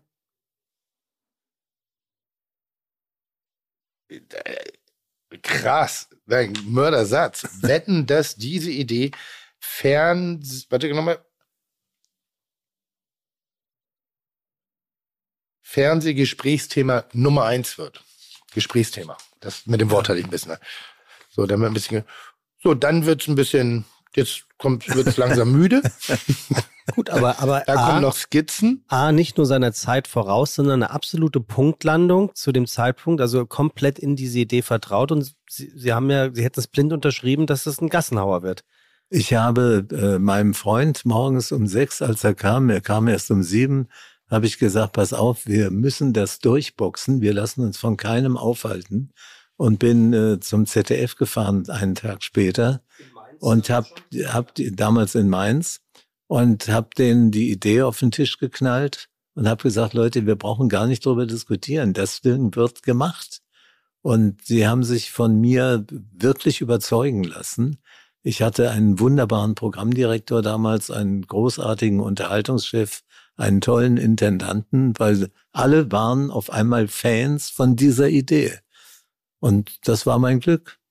Ähm, ihr habt insofern ja wirklich Fernsehgeschichte geschrieben, weil die Parameter, die wir eben gerade, die ich ein bisschen staccatoartig davor gelesen habe, nee, stockend, nicht staccatoartig, ähm, da sind so viele Parameter drin, die eigentlich in, in, in unveränderter Form, in sehr vielen Formaten später äh, in anderen Verpackungen, in anderen, äh, äh, ich sag mal, Level äh, gespielt worden sind, die, die äh, selbst bis auf Joko und Klaas eigentlich Spieleparameter, eigentlich Unterhaltungsparameter fürs deutsche Fernsehen geschaffen haben, die nicht ansatzweise an Bedeutung verloren haben.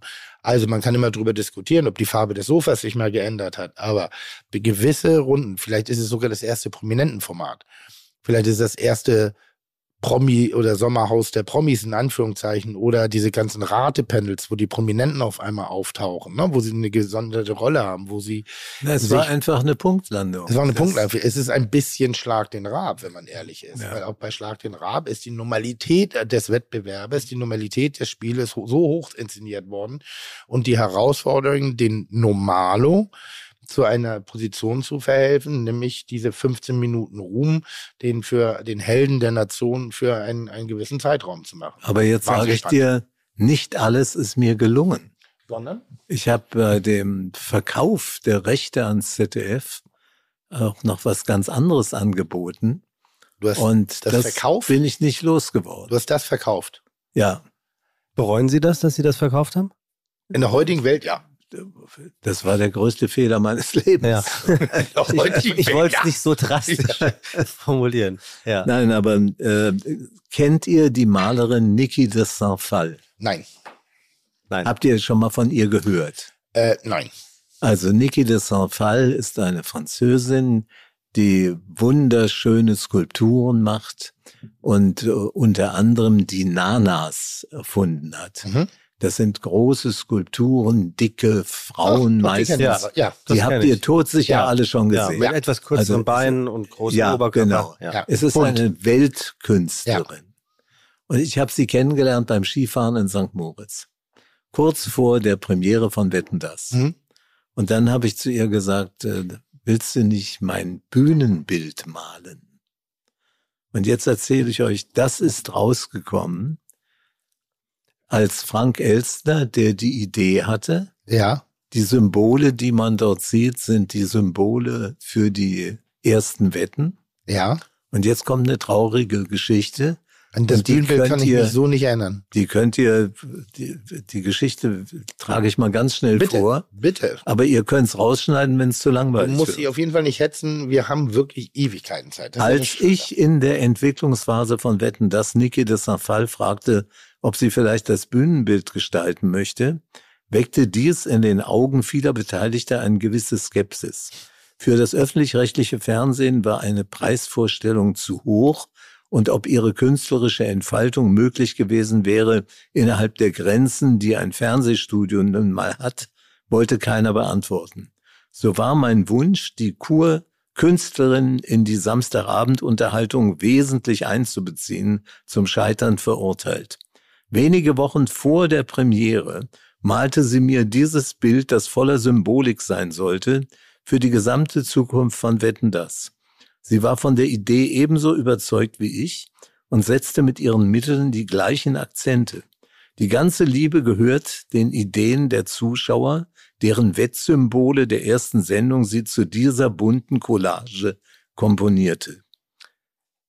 Äh, die übermächtig aus dem kleinen Kopf des Moderators wächst, nicht die Moderation hat aus Wetten das die erfolgreichste Unterhaltungssendung gemacht, sondern die Menschen, die mit ihren Ideen und ihrer Liebe zu diesem Spiel zu Architekten des Erfolges geworden sind. Aus Anlass der hundertsten Folge von Wetten das habe ich Niki de Saint-Falls Bild hundertmal reproduzieren lassen für die Freunde und Sympathisanten unseres Hauses. In die freien weißen Kreise sollten Fotos meiner ersten Kandidaten Kurt Jürgens und Barbara Valentin geklebt werden. Ich habe mich aber nie getraut, dieses Bild zu verändern. Darf ich dir schenken? Unbedingt. Vielen, vielen, vielen Dank.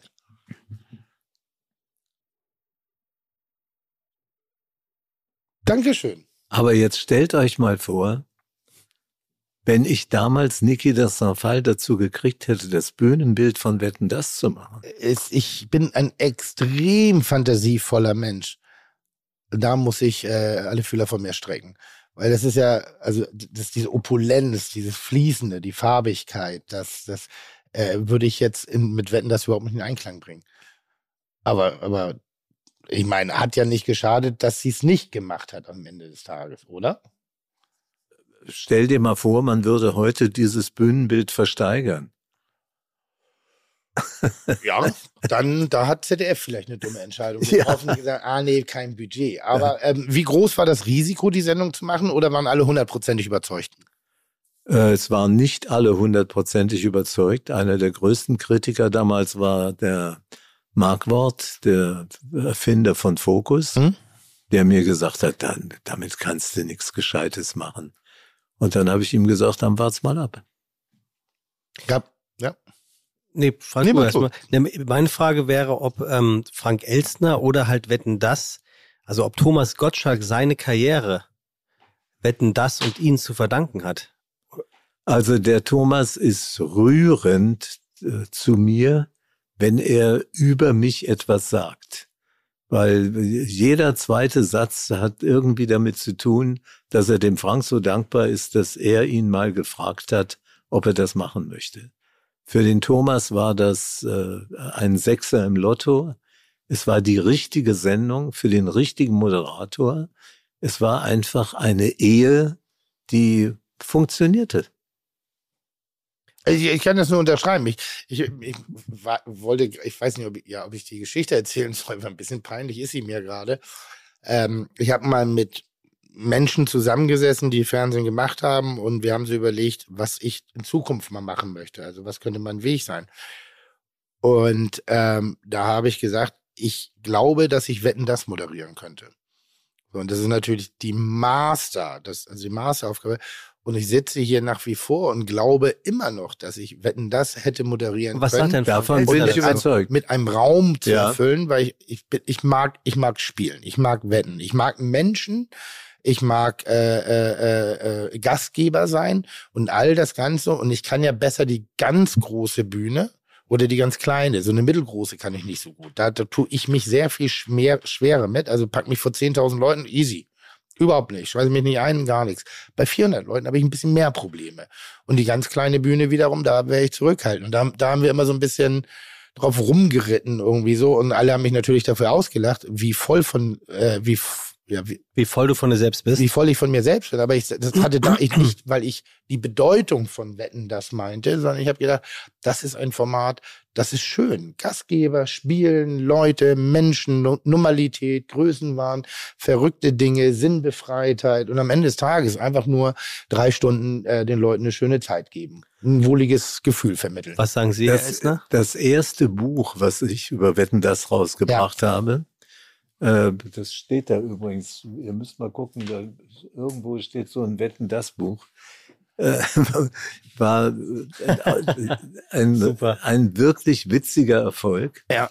Das fängt an damit, dass ich gesagt habe, und hier schreibe ich jetzt dieses Buch über alle Wetten, die ich nicht angenommen Ah, habe. okay. Die Redaktion nicht angenommen hat. Oder wurden die alle mit Ihnen abgestimmt? Haben Sie. Jede Wette ging über meinen. Schreibtisch. Ah ja. Ja, aber die Redaktion hat trotzdem mitbestimmt, Klar. das ist klar.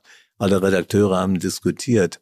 Aber da sind Sachen drin, die, ich weiß nicht, in einem, einer solchen Sendung mit meinem Freund Tim Melzer äh, vielleicht äh, doch gesagt werden dürften. Aha. Da ist zum Beispiel die Wette drin, wetten, dass ich mit der Möse Nüsse knacken kann. Und- Au- auch, auch in dem Wording? Ja. Ah, interessant. Ernsthaft? Wow. Und Tim, hast du mal damals eine Wette hingeschickt? nee, ich, ich hier Also- das Buch ist sensationell, weil sind auch die, also es ist ja auch in Original abgedruckt. Also wie diese Anfragen. nimm's mit nach Hause. Das nehme ich definitiv mit, aber Das ist ja da, nicht da zu muss kein, glauben. alleine schon so wie, wie smart. Wetten, dass sie meine Mutti nicht dazu überreden können, sich einen Hund anzuschaffen. Diese Durchtriebenheit des Kindes, Frank Elzner anzuschreiben, um über Umwege an den Hund ranzukommen, dass die Mutter sagt, so dieses Prinzip, niemals schaffen sie das. Oh, Aber, doch, das aber auch, auch, auch gut genug, dass der Zuschauer, in dem Fall höchstwahrscheinlich ein Kind, antizipiert hat, welches Sprungbrett die Sympathie dieser Sendung für ihn zu Hause vielleicht sein kann. Also dieses geflügelte Wort, wetten das. Ne? Also ich schenke Ihnen auch so ein Buch. Ah, danke. Äh, das Buch war kein riesengroßer Erfolg, aber äh, es ist heute ein großes Erfolg. Auf jedem Klo, auf dem es liest, Liegt, haben die ja. Leute eine längere Sitzung. Wen, wen, wen hatten wir denn? Also wir hatten natürlich Frank Elstner als Erfinder und Moderator. Wir hatten äh, Thomas Gottschalk als Moderator. Wir hatten äh, Wolfgang Lippert. Äh, dann noch Markus Lanz. Das, das waren die vier Moderatoren? Ja. Ja. Von letzterem haben wir ähm, eine Nachricht erhalten ähm, von äh, Markus Lanz. Äh, die wollen wir Ihnen natürlich nicht vorenthalten, Herr Elstner. Und wie spielen wir jetzt einfach mal ab? Oh, Vater. Äh, Sekunde. Da, siehst du, das ist die Strafe, dass du nie deinen scheiß Kopfhörer da trägst. Ja, aber so denke ich ja, ich rede mit Radios. Aber die Stimme von Frank Elstner ist über den Kopfhörer noch viel... Ähm, Ja, aber die höre ich mir ja zu Hause noch an, Ja, zum klar. Einschlafen. Okay. Aber ich muss dir sagen, überleg dir das nochmal, ob du nicht doch den Kopfhörer aufsetzen möchtest. Ich habe 40 Jahre, die ich in Luxemburg gelebt habe, immer mit Kopfhörer gearbeitet, weil du kriegst eine andere intime äh, Zuneigung zu dem, was du sagst. Das hätte ich jetzt gerne als Knopf, Lukas. Ist für bei die mir nächsten genau das 100.000 Gegenteil. Ich fühle mich distanziert durch die Dinge. Ach ja? Okay. Aber wir hören trotzdem mal, wir, wir schaffen durch. Aber ich lasse es äh, jetzt mal drauf, weil, wenn der Grand Turnier das sagt, dann Genau, wir, wir, bin wir schaffen jetzt durch die Distanz von Markus Lanz Nähe, indem wir das folgende abspielen. Lieber Frank, wahrscheinlich hast du schon gemerkt, der Sessel ist sehr gut angewärmt, äh, auf dem du gerade sitzt. Äh, ich habe hier gerade vor ein paar Tagen gesessen und erfahre gerade, dass du jetzt gemeinsam mit dem Dicken, wie wir ihn nennen, mit Tim Melzer, äh, hier in diesem Podcast-Studio sitzt. Ähm, äh, genieße es. Und mir fällt dabei auf, wir haben uns viel zu lange nicht gesehen. Wann hatten wir den letzten Cappuccino hier in Hamburg? Ist ein bisschen her.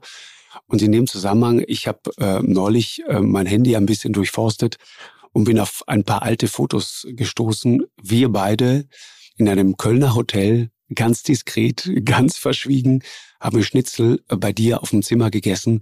Und das war, ich habe auf das Datum geguckt, kurz nach diesem ganzen Desaster mit Wetten das, ähm, war eine ganz, ganz harte Zeit. Und du warst damals für mich da, das werde ich dir nie vergessen. Insofern alles Liebe und bis bald. Ja, das ist aber eine Überraschung. Der Markus ist ein furchtbar netter Kerl. Äh, Was mich im Moment ein bisschen beunruhigt, ist das Gerücht, dass er zu RTL geht. Habt ihr das gehört? Also, wenn, ist es jetzt kein Gerücht mehr, dann wäre, nein, das kann ich mir nicht vorstellen. Ähm, also, ich bin ja ein bisschen in den internen Struktur, ich heiße da wirklich der Dicke. So, das ist, wenn die sagen, ja, der Dicke, ich habe den Dicken getroffen, nicht der Dicke, da weiß, weiß auch die Redaktion weiß Bescheid, wer der Dicke ist. Das bin ich. Ähm, das ist, weil ich äh, mit, mit Markus Heidemanns wahnsinnig gut befreundet bin und natürlich äh, Produzent von Lanz, Ko Gen- Küchenschlacht äh, etc. Für alle Zuhörenden, die es nicht wissen. Das wäre spektakulär, spektakulär und sinnbefreit. Die Meldung ging gestern über den Ticker.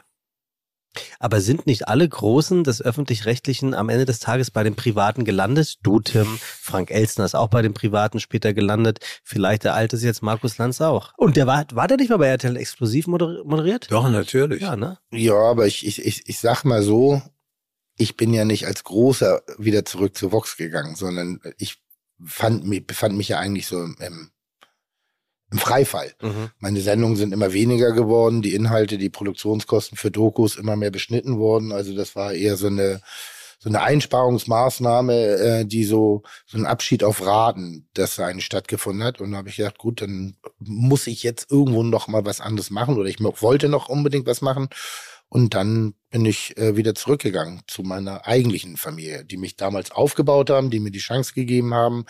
Ähm, und das tut auch ganz gut, wieder zu Hause zu sein. Vox. So, ich, Wie lange arbeitest du eigentlich an so einer Kitchen Impossible Folge? acht Tage. Eine Folge bin ich acht Tage, acht Tage der andere Koch, äh, plus Finale 17 Drehtage haben wir. Mhm. 17 Tage, wahnsinnig viele Schnittstunden.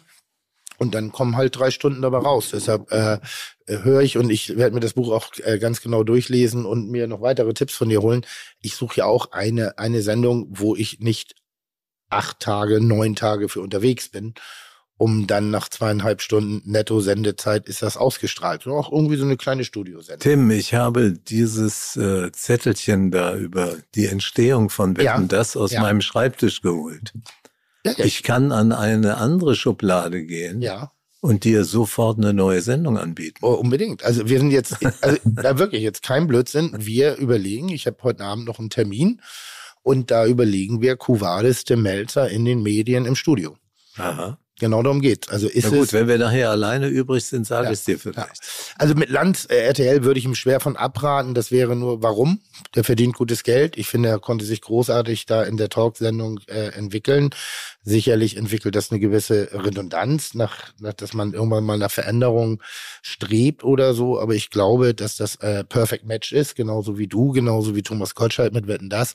Äh, ganz ehrlich, und das meine ich jetzt überhaupt nicht unhöflich, Achtung, nicht despektierlich gesagt, wenn ein Lanz ein Lanz-Talk ähnliche Inhalte schaffen will und das auf dem Sender RTL,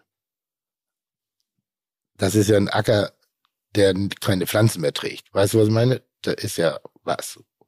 Und für ein Society-Format aller explosiv halte ich ihn doch inzwischen in der Entwicklung weitaus weiter. Also wenn er es macht, ist es nur Kohle. Aber wir sind ja auch ein kulinarischer Podcast und dann ist es zumindest eine Gerüchteküche, die da am Brodeln ist.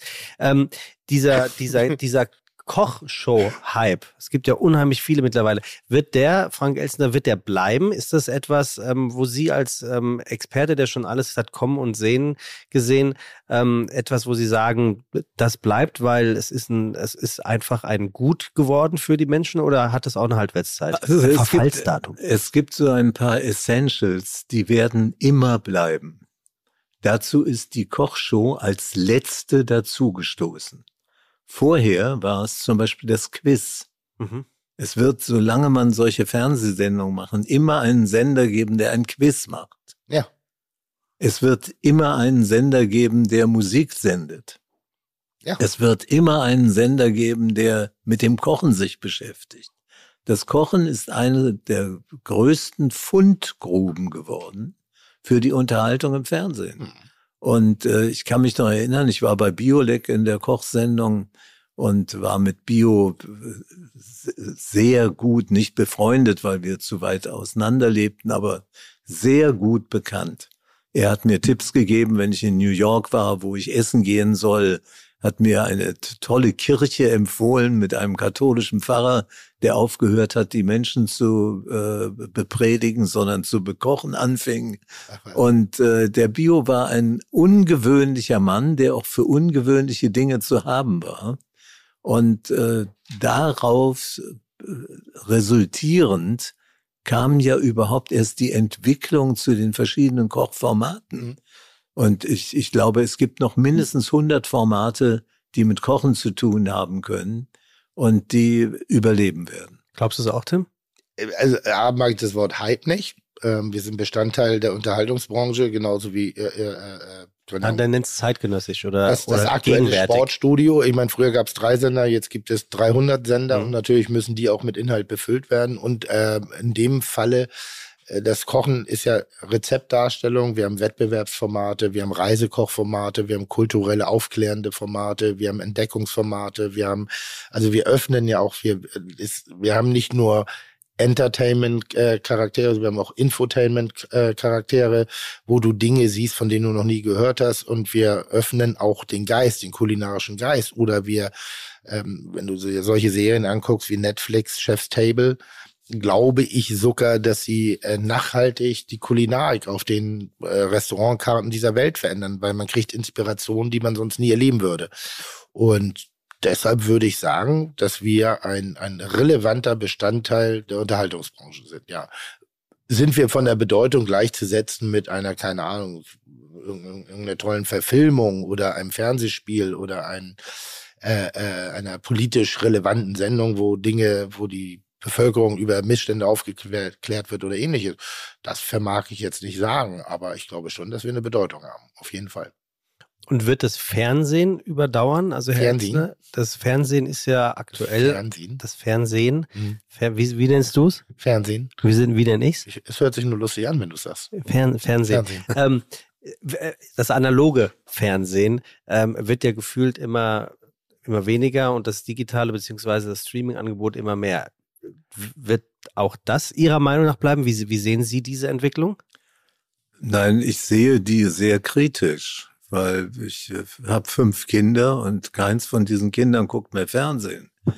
Also ich glaube, dass das zum Beispiel öffentlich-rechtliche Fernsehen eine große Chance hat, wenn es sich konzentriert auf seine eigenen Tugenden, Hm. auf einen erstklassigen Journalismus, auf gute Informationssendungen und dann natürlich auf Live-Sendungen. Mhm. Ein Fußball-Endspiel wird immer eine hohe Quote haben. Mhm.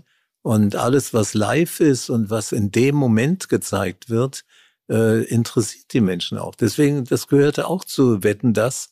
Wetten das hättest du als aufgezeichnete Sendung nie machen können.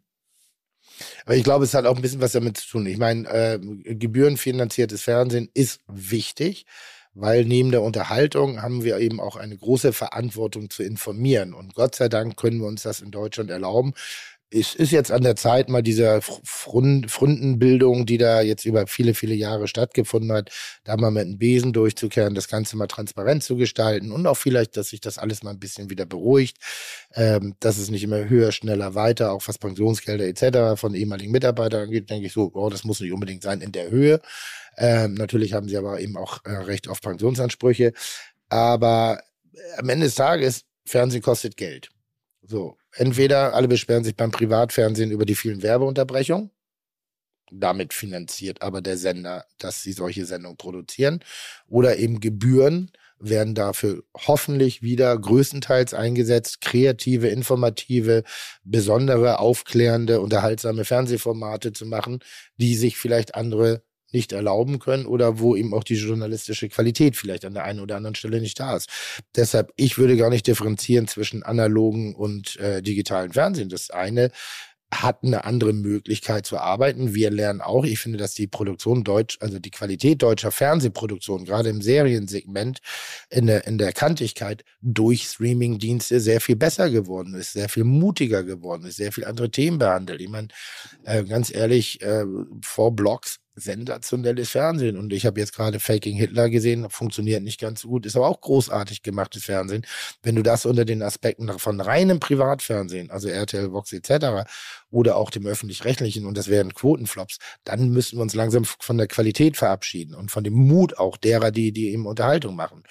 Und deshalb, ich glaube, das wird ein gesundes Miteinander. Ich glaube, dass die die Aufgabe vom öffentlich-rechtlichen, gebührenfinanzierten Fernsehen wieder ein neu dekliniertes wird, dass eben der Informationsgehalt von solchen wirklich unfassbar guten Formaten wie Lanz ist wirklich gut. Also man, das ist von, vom Smalltalk wirklich zur politischen Informationssendung geworden. Panorama damals, äh, die, diese ganzen Sendungen, die ihm über Missstände aufgeklärt haben, das kulturelle Fernsehen, das sollte wieder mehr Bedeutung bekommen, das sollte wieder mehr Qualität bekommen und ich glaube dann auch wirklich aus vollem Herzen, dass das analoge Fernsehen nicht nur eine Zukunft hat, sondern eine endlose Zukunft hat. Ich setze mich im Moment sehr intensiv für den Artenschutz ein. Mhm. Und das ist ein Thema, das vor allen Dingen bei den öffentlich-rechtlichen Anstalten erstklassig produziert werden könnte. Mhm. Man sollte mehr Sendezeit dafür hergeben. Äh, Man sollte unserem Bewusstsein einfach äh, äh, einen Klaps geben, Hm? dass wir uns anders verhalten. Ich habe jetzt gerade letzte Woche eine Sendung gemacht über den Müll im Meer Hm? und war mit äh, ein paar Spezialschiffen unterwegs, die das Plastikzeug aus dem Meer fischen. Und wenn man sieht, was da vor den Azoren schon rumschwimmt, dann wird's einem schlecht und man muss das äh, mit Überzeugung an die Menschen heranbringen, dass wir den Tieren nicht das Leben, den Lebensraum nehmen dürfen, dass wir das Plastik nicht ins Wasser schmeißen dürfen. Äh, Ich, ich habe äh, Tiere gesehen, die verletzt waren durch eine kleine Plastikflasche und ihre Beine verloren haben. Mhm. Und es gibt glücklicherweise genügend Menschen, die sich um den Artenschutz kümmern. Die brauchen Sendezeiten, die brauchen öffentlich-rechtliche Sender, die das zeigen. Und äh, von mir aus brauchen sie auch private Sender, die das zeigen. Und es gibt ja auch private Sender, die mit Tierfilmen Erfolg haben. Aber äh, in unserem Bewusstsein ist viel zu wenig drin, dass wir äh, die, unsere Zukunft besser vorbereiten könnten. Absolut. Und vor allen Dingen, wenn du was ausstrahlst, du triffst ja nicht immer auf den gleichen Boden des Verständnisses. Also ich habe damals, als ich für die ARD gearbeitet habe, äh, Food-Dokumentation gemacht und äh, die, die sind teilweise so in die Tiefe gegangen, dass du genau weißt, ich sag mal, mit dem Aufmerksamkeitsdefizit der Privaten teilweise brauchst du es nicht machen. Da, da, da gehst du in der Geschichten in, in, oder in die in Tiefe der äh, Erkundigungen, die wir da eingegangen sind, bleibst du viel mehr an der Oberfläche, weil du brauch, arbeitest viel mehr auf die Punchline. Das muss ein bisschen skandalöser sein, ein bisschen lauter, ein bisschen einfacher, ein bisschen noch mehr zusammengefasst, was du sowieso in den Medien machst. Und da war ich immer sehr stolz und sehr dankbar äh, dafür, dass ich das eben bei der ARD machen konnte. Da hatten sie die Zeit, die Ruhe, den Sendeplatz äh, sehr präsent dargestellt, was im Privaten ein bisschen schwerer ist. Vox ist ja jetzt eine Ausnahme, also mein Heimatsender. Ähm, mit denen durfte ich jetzt eben auch eine Dokumentation drehen oder eine Art von Dokumentation, wo ich mich nicht alleine, aber mit vielen anderen Leuten über drei Monate mit einem bestimmten Ausbildungskonzept beschäftigt habe. Wir haben versucht, äh, eine Art Restaurantkonzept zu entwickeln, ausschließlich mit Menschen, die vom Down-Syndrom betroffen sind. Das ist jetzt nicht im, auf dem ersten Segment äh, Titelseite galawürdig. Das wissen wir alle. So. Ähm, da hat sich der Sender aber bereit erklärt und einen sehr präsenten Sendeplatz zu geben, auch auf Kosten der Quote. Wird ausgestrahlt am Montag, da wo jetzt eines der erfolgreichsten Formate läuft, äh, Höhle der Löwen, weil sie sagen, das Format, was ihr hergestellt habt, ist so gut, wir riskieren das, aber wir versuchen den Platz zu nehmen, dass es so viele Menschen wie möglich eben auch wahrnehmen. Das ist eine Ausnahmehaltung. Das können, kann sich auch nicht jeder private Sender immer erlauben. Das kann ich mir auch nicht 365 Tage erlauben. Dann bin ich auch irgendwann weg.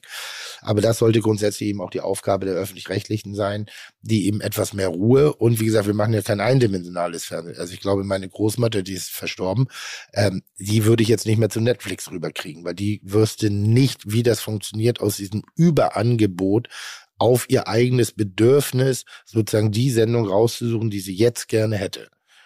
Das ist ja das, was ist on demand. Sondern ähm, damals hatte Fernsehen auch eine strukturelle, äh, gesellschaftlich strukturelle Aufgabe. Ich meine, jeder, jeder, der damals noch ausschließlich mit dem Fernsehen groß geworden ist, kennt das Geräusch der Tagesschau, hat das in irgendeiner Form, das hat eine Struktur. Es war 8 Uhr, 18 Uhr Sesamstraße als Kinder. Es gab zu einer ganz bestimmten Zeit die Sendung mit der Maus am Sonntagvormittag. Das war das einzige Mal, wo man tagsüber Fernsehen gucken Sandmännchen. durfte. Sportschau. Sandmännchen, Sportschau. Wetten das. All diese 2015. Dinge. Es war der Samstagabend. Mhm. Rudi Carell hat ja gesagt, kurz bevor ihr auf Sendung gegangen seid, irgendwie der Samstagabend sei tot. Da hat er mal nicht ganz richtig gelegen, würde ich sagen. Nein, er hat äh, mir einmal gesagt, als er mich in Luxemburg besucht hat, du bist ein Schwein, dass du mir nicht diese Sendung gegeben hast. Hatten Sie über ihn nachgedacht? Bitte? Äh, Hatten Sie als Gastgeber äh, von Wetten das über Rudi Carell mal nachgedacht? Äh, überhaupt nicht, weil er das äh, mit Sicherheit nicht so gut gemacht hätte wie der Tommy. Aber weil wir jetzt gerade nochmal von, also es ist ja dann doch das zeitgenössische, also das Thema Diversität, was bei deiner neuen Sendung, wie heißt es überhaupt? Welche jetzt? Die, von der du gerade gesprochen hast, die montags kommen wird? Äh, Schwarzwälder, zum Schwarzwälder Hirschen. Okay. Geht ja sehr um, um das Thema Diversität, also äh, sehr, sehr, sehr zeitgenössisch. Äh, generell geht es um äh, äh, den Begriff, dass Menschen mit Down-Syndrom nicht ausbildungsfähig sind. Ähm, da wird eine gesellschaftliche Schublade aufgemacht und äh, man, man vergisst auch eine Aufgabe einer Gesellschaft, nämlich die Menschen, die mit einer vermeintlichen Schwäche oder mit einem vermeintlichen Nachteil groß werden, nicht in eine Kiste reinzupacken namens Behindertenwerkstatt, sondern einfach sich damit auseinanderzusetzen, was ich immer wieder sage, es gibt nicht so viele schlechte Schüler, es gibt nur wahnsinnig viele schlechte Lehrer. Darf ich dir einen kleinen Tipp geben? Unbedingt. Im öffentlich-rechtlichen Südwestfernsehen Mhm. Lief eine Serie, 10, 12 Mal, glaube ich, mit dem Moderator Gildo Horn. Mhm. Als Gäste waren nur Down-Syndrom Mhm, ne, kann- Gäste dabei. Und das war eine hochspannende Begegnung. Ist es Musst, du dir mal angucken. ist es, also ist es auch, also ich, ich kenne die. Ähm, weil ich generell eine Affinität zu Menschen mit Down-Syndrom habe. Unerklärlich, deshalb habe ich mir auch bereit erklärt, das zu machen. Äh, das Geheimnis da ist auch Zeit. Ja. Sie kriegen ihren Raum, sie werden nicht einfach nur ganz kurz irgendwie lustig, lustig einmal am Ring durch die Nase geführt, um ihre Skurrilitäten, die sie haben, äh, äh, nach vorne zu bringen, um irgendwie das die fast zu verniedlichen. Das ist nämlich, finde ich, oft ist eine Aussage dahinter, dass man anfängt, sie zu verniedlichen, was für, was eigentlich noch unverschämter ist als alles andere. Ähm, aber eben die Zeit, die er sich da nimmt, die Zeit für das Gespräch, die er sich nimmt, und die haben wir auch geschenkt bekommen da in dem Format. Also es ist wir- wirklich, ich, ich, ich finde es zauberhaftes Fernsehen. Äh, ich, ich hoffe, dass es bei dem einen oder anderen anregt, weiter sich mit gewissen Thematik zu, zu beschäftigen, auch außerhalb äh, einer Trisomie. Und ähm, sonst ganz spannend. Also ich bin, bin das, ich mag das. Ich mag ja dieses, äh, hast du ja auch ähnlich gemacht. Du hast die große Samstagabendshow gemacht, du hast aber auch das kleine leise Talk-Format gemacht. Und ich finde, das ist ja das Spannende, wenn man äh, am, am, an Menschen interessiert ist und das große Glück hat, vielleicht auch noch ein, ich sag mal, gut begabter Gastgeber zu sein, dass man diese Chance auch nutzt, um nicht immer nur die Sonne zu zeigen, sondern auch mal vielleicht sich mit Thematiken auseinanderzusetzen, was du eben gerade gemacht hast, mit der Verschmutzung der Weltmeere, diese Problematik. Das bringt manchmal so viel, wenn da ein öffentliches Gesicht sich zu einer Thematik äußert, der muss dann nicht immer gleich drüber äh, ein Buch geschrieben haben, sondern manches Mal, in, allein in dem Moment, wenn du das sagst, schaut mal genau hin. Wir haben eine Verantwortung, hören jetzt vielleicht gerade tausend Leute zu und davon sagen 100, da muss ich mal drüber nachdenken, da werde ich mich drüber informieren, da werde ich mich einlesen und dann hat man seine Hausaufgaben gemacht. Also zum Schwarzwälder Hirsch, eine außergewöhnliche Küchencrew und Tim Melzer ab 24. Oktober 20.15 Uhr auf Vox, worauf ich aber eigentlich mit dieser äh, Fragestellung hinzielen wollte. Dann hast du ja erzählt, Tim, dass du deine Oma, würde sie denn noch leben, höchstwahrscheinlich schwer in Streaming ähm, ähm, bewegen könntest. Ja. Frank Elstner wiederum, sie haben es gewagt. Sie haben ein YouTube-Format, was ja, glaube ich, auch dann an Netflix weitergegeben worden ist, äh, kreiert. Äh, Wetten, das war's. Ähm, war es gut oder würden Sie heute sagen, es war ein Versuch wert, aber der war es nicht wert? Nein, das war besonders gut. Ich habe dafür auch eine Auszeichnung gekriegt und habe die sofort in die Redaktion weitergegeben.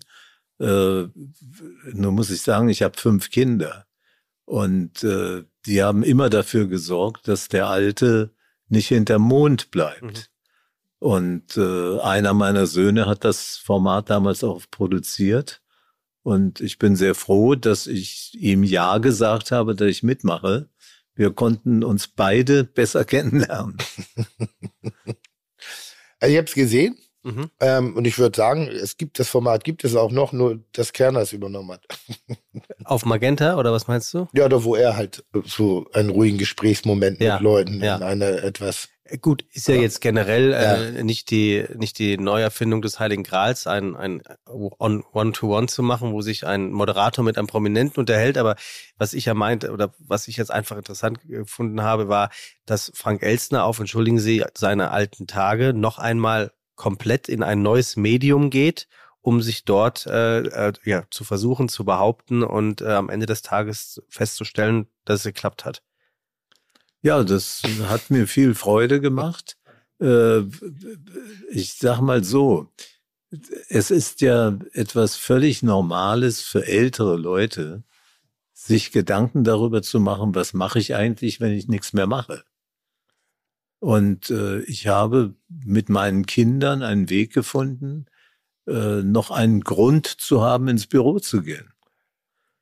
Sonst, ich mache nicht mehr viele Sendungen, aber ich mache Beratungen. Ich, Zu mir kommen Leute und, und fragen mich, ob ihre Idee so zu verkaufen ist, wo man die unterbringen kann. Und ich versuche denen zu helfen. Und solange ich so mitwirke, dass ich das Gefühl habe, dass das, was ich sage, keine Altmännerweisheiten sind, sondern aktuelle Lebenshilfen, äh, glaube ich, bin ich auf dem richtigen Weg. Ich, ich, fand halt die Fragestellung so ein bisschen eigenartig, und, aber das meine ich nicht böse, aber wie es rüberkam, dass da ist ja halt jemand alt. Oh krass, der nimmt ja noch am Leben teil, der denkt ja noch in Farbe. Weißt ja, du, ich meine, so, so, ja, aber so, so hast du das interpretiert. Ja, weil du hat, das Alter spielt eine Rolle in der Fragestellung. Und dann denke ich immer, was, what the fuck? Also ich gehöre auch zu denjenigen, die nicht klatschen, weil jemand 80 wird. Da, also ich gratuliere, aber der wird halt 80, das ist zu erwarten, wenn er 79 war. Weißt du, so, das ist, da ist noch keine Leistung drin. Ähm, und ich finde, wir unterschätzen komplett, und das ist aber Gott sei Dank im Rahmen dieser Diversitätsdiskussion, äh, die wir eben auch haben, äh, dass das Wort alt mit dem, mit dem eigentlich nicht mehr gesellschaftsrelevant oder, oder zur Gesellschaft beitragen, auch komplett äh, altbacken ist. Das mag mal ein Alter gewesen sein, und es mag mal eine Rolle gespielt haben, dass man in das Pensionsalter gegangen ist und dann mit kurzen Hosen, mit freihängendem Hodensack den Rasen gemäht hat und sich irgendein komisches Hobby gesucht hat. Aber alt, alt spielt auch gar keine, also im Sinne, wenn man fit ist, wenn man Ideen hat, wenn man kreativ ist, hört das nicht auf, nur weil man 75 wird. Nein, nein. Die Ideen bleiben weiter, die Weisheit bleibt weiter, das Ganze. Man wird ein bisschen tattriger, man wird ein bisschen schusseliger, man vergisst mal die eine oder andere Sache. Und man kann vielleicht jetzt nicht aus dem Stand 1,80 Meter über eine, über, über, aber da, da, da ist ja eine totale Relevanz dahinter. Und wenn du sagst, da haben sie ein neues äh, Format, nee, wie hast du es eben genannt? Na, mir ging es eigentlich darum, dass man sich trotzdem noch einmal aus der Komfortzone rausbegibt, obwohl man es gar nicht mehr müsste. Warte doch nicht. Ne, doch, also, eine andere, eine andere Form des Fernsehens nochmal angegangen. Er hat sich ja nicht vor den Fernseher gesetzt, sondern er hat ja das Fernsehen gemacht. Und ob ich jetzt, also Entschuldigung, wenn ich ganz kurz antworte, aber am Ende des Tages, ob ich ein Bewegtbild schaffe für YouTube, Streaming, äh, äh, äh, keine Ahnung, analoges Fernsehen, das ist ein Bildschirm, auf dem das abläuft. Ja, aber du hast ja gerade selber gesagt, mit unterschiedlichen Zielgruppen. Also du hast ja selbst eine Zielgruppe mit deiner äh, ah, okay. ähm, äh, Großmutter gemeint, die du dorthin nicht mehr geschafft hättest. Und ich würde jetzt einfach mal sagen, hätte Herr Elstner dieses Format. Sag mal so, mein Opa ist vielleicht noch zu YouPorn geschafft. Ja, maybe. Aber ne, also das, das, das war, das war eigentlich die Herangehensweise äh, oder die Idee hinter, hinter dieser Frage. Also insofern. Alles eine Frage der Motivation. Ja. Tim, was, was hältst du kulinarisch Fleisch von Luxemburg. Lea Linster feiere ich ab. Äh, das ist das Einzige, was ich von Luxemburg weiß. Herr Elsner, also ich weiß, dass die, die, die Benelux-Länder äh, äh, eine, eine echt unterschätzte, sehr, sehr herzliche äh, und, und, und, und eine warmherzige Küche hat. Gar nicht so deftig, sondern in der Deftigkeit auch filigrans ausgearbeitet. Und äh, ich würde es mal in den frankophilen Bereich reinpacken. Und deshalb ist das die Mutter aller Küchen. Sie können das auch aus eigener Erfahrung wärmstens, haha, wärmstens empfehlen, ne? also ich habe 40 Jahre in Luxemburg gelebt und habe damals allen deutschen Besuchern, die ich äh, eingeladen habe, zur Radio Luxemburg zu kommen, äh, immer ausgeführt zum Essen und habe mal nachgezählt. Wir hatten in der guten Zeit 21 Sterne in Luxemburg. Das ist krass. Das muss man sich mal vorstellen. Und das ist ein Land kaum größer als Pinneberg. Mhm. naja, das ist schon ein bisschen größer. Also da muss ich mal die Luxemburger jetzt ein bisschen verteidigen. Die Leute, die immer sagen, es ist so ein kleines Land, die denken dann immer an Liechtenstein, an Andorra und, und, und San Marino. Äh, Luxemburg ist immerhin fast so groß wie Saarland. Da kannst du 100 Kilometer mit dem Auto fahren, bist immer noch in Luxemburg. Also so klein ist es nicht. Und äh, trotz alledem für die äh, etwas engere Raumausbeute äh, gibt es fantastische Restaurants in Luxemburg. Und es gibt auch eine großartige belgische Küche. Mhm. Äh, Ich habe selten in meinem Leben so gut gegessen wie in Brüssel. Äh, Da, da gibt's ein Drei-Sterne-Restaurant und da kommt man rein und hat das Gefühl, man ist in einer anderen Welt. Es ist nicht meine Welt, wenn ich ehrlich bin. Die, Also ich, ich habe das, die Sterne-Küchenbesuche sehr stark reduziert, weil? weil ich Küchen kennengelernt habe, die für mich zehn Sterne verdient Mhm. haben und die von mir aus gar keinen haben. Ich habe noch letzte Woche hier in der Nähe von Baden-Baden in einem kleinen Dorf in einem Restaurant so gut gegessen, dass ich spontan gesagt habe, so gut habe ich noch nie gegessen. Mhm. Und ich glaube, die jungen Köche, die durch euch angesteckt werden, die alle sagen, ich will auch ein Melzer werden. Ich will auch äh, äh, eine Lacht, freche Küche wirklich? machen. Ich habe nicht einmal gelacht. Okay, ich gut. will ja selber ein Melzer werden. Die, diese jungen Leute haben alle ihre Ideen. Und äh, es, es gibt, äh, auch in Berlin, meine zwei meiner Kinder studieren in Berlin, äh, da gibt es Orte, äh, wo du dich fragst, wie kann einer so toll kochen? Und äh, dort gibt es ein veganes Restaurant, da gehe ich gerne mit meiner kleinen Tochter hin In Berlin. in Berlin, das, das hat ganz große Qualität. Fällt, fällt dir der Name ein? Äh, ich weiß genau, wo es ist. Es ist hinter dem Esplanade Hotel. Das geht mir übrigens bei Restaurants auch, ne? Ich weiß, wo es ist, aber wenn ich da jetzt nicht den Namen irgendwie eingebrannt habe, dann kein Name. Also meine ein. Tochter wäre jetzt stinksauer auf mich, weil sie sagt, Papa, du könntest dir wirklich mal merken, wo wir gerne essen. Und ich sage ihr, ja, ich kann es mir ja merken, ich kann nicht im Auto hinfahren, aber d- ich weiß nicht genau, wie es heißt. Also lustigerweise äh, äh, glaube ich sogar zu verstehen, was du dahinter so ein bisschen beschreibst, weil die Qualität in den letzten Jahren wahnsinnig gut geworden ist in den, ich nenne es immer die Restaurants der zweiten Reihe. Ähm, ich habe lustigerweise hier in Baden-Baden das einzige Mal im ganzen Leben äh, herausragende Maultaschen gegessen. Ansonsten halte ich äh, äh, Maultaschen für schlecht gemachte Ravioli. Uh, jetzt geht's rund gerade. Ähm, Fites können uns gerne Das fand- Maultaschen schicken. das fand Spaß. ähm, aber da war ich hier im Brenners Park Hotel. Ich, ich mag Baden-Baden wirklich. Das Ist auch so schön, eine kleine wirklich. Auszeit. Es, es hat seine Skurrilitäten mit dem Altersdurchschnitt der Menschen auf den Straßen und der Anteil der Rollatoren und äh, der russischen, oder damals war es sehr russisch hier mit äh, Krankenschwestern. Ähm, und dann bin ich halt immer mal hier raus und ich glaube hier uh, so einen Berg hochgefahren, zweimal um die Kurve, rechts ein Wirtshaus, angehalten, hingesetzt, Maultaschen in Brühe. Sensationell und vielleicht eines meiner besten Gerichte meines Lebens. Aber Also genau wie, das wie Gleiche. kam es, dass du die bestellt hast, wenn du Maultaschen eigentlich kacke findest? Weil ich das ja, ich lasse mich mitreißen. Das Mhm. ist so wie Leute, die nach Hamburg fahren und sagen, sie wollen Fischbrötchen essen. Mhm.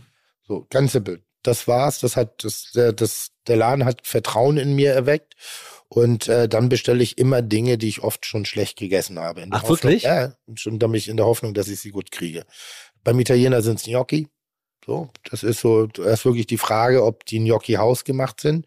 Da wird immer mit Ja beantwortet. Ich erkenne halt die fertig produzierten Gnocchi, weil die etwas härter Ja. sind, weil die Form eine andere ist, weil die zu gleichmäßig sind, weil das Handmade einfach nicht drin ist. Bin ich halt enttäuscht. Bei Maultaschen ist es das Gleiche, aber so Schweinsbraten, also wo es um Krusten geht, wo es um, um eher emotionale Ge Genüsse geht, ähm, das bestelle ich gerne, wie gesagt, in Läden, wo ich dann sage, den glaube ich das. Den nehme ich. Und bin dann auch nicht persönlich enttäuscht, wenn es nicht eingehalten wird, wirst du auch nie was Schlechtes von mir hören oder so, dann war meine Erwartungshaltung zu groß. Mhm.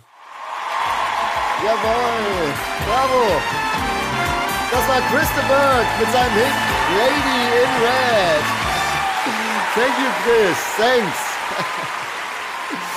Kommen wir nun wieder zu unserer Aalwette. Die Stadtwette aus Hamburg. Wir schalten rüber zu Das Bo. Das Bo, bitte komm. Ja moin, herzlich willkommen hier zurück am Fischmarkt in der Fischauktionshalle. Und hier haben sich schon einige Leute mit Zitteraalen versammelt. Und so sieht so ein Zitteraal aus hier. Und diese Zitteraale werden alle in Reihe geschaltet. Das heißt, Schnauze an Schwanz, Schnauze an Schwanz, Schnauze an Schwanz. Und am Ende soll dann die Glühbirne leuchten. Ich glaube allerdings, da geht noch einiges mehr, liebe Hamburger und Hamburgerinnen. Wir brauchen noch jemanden aus Uhlenhorst. Wir haben noch niemanden aus Ostdorf. Wir brauchen jemanden aus Rheinweg, Farmsen, Berne, Lurup, Neu aller Mühe. Schnappen Sie sich Ihre Zitterale und machen sich auf den Weg in die Fischauktionshalle. Hamburg, das kann doch nicht sein. Das Ding müssen wir gewinnen. Zurück zu euch. Wo schmilzt Frank Elstner kulinarisch dahin? Was, was geht immer? Also, da ist ein Bild an der Wand. Da habe ich den höchsten Titel bekommen in der äh, als Chevalier bei der Chaîne des Rotisseurs. Und äh, da war ich in Luxemburg. Kommt man das für fressen oder saufen? Da, da, fressen und saufen, ja. ja. Und äh, ich muss jetzt ehrlich sagen, eigentlich müsste ich diese Auszeichnung wieder zurückgeben. Weil? Weil sich im Laufe der letzten Jahre bei mir das Essverhalten total verändert hat. Das liegt an meiner Frau und an meinen Kindern.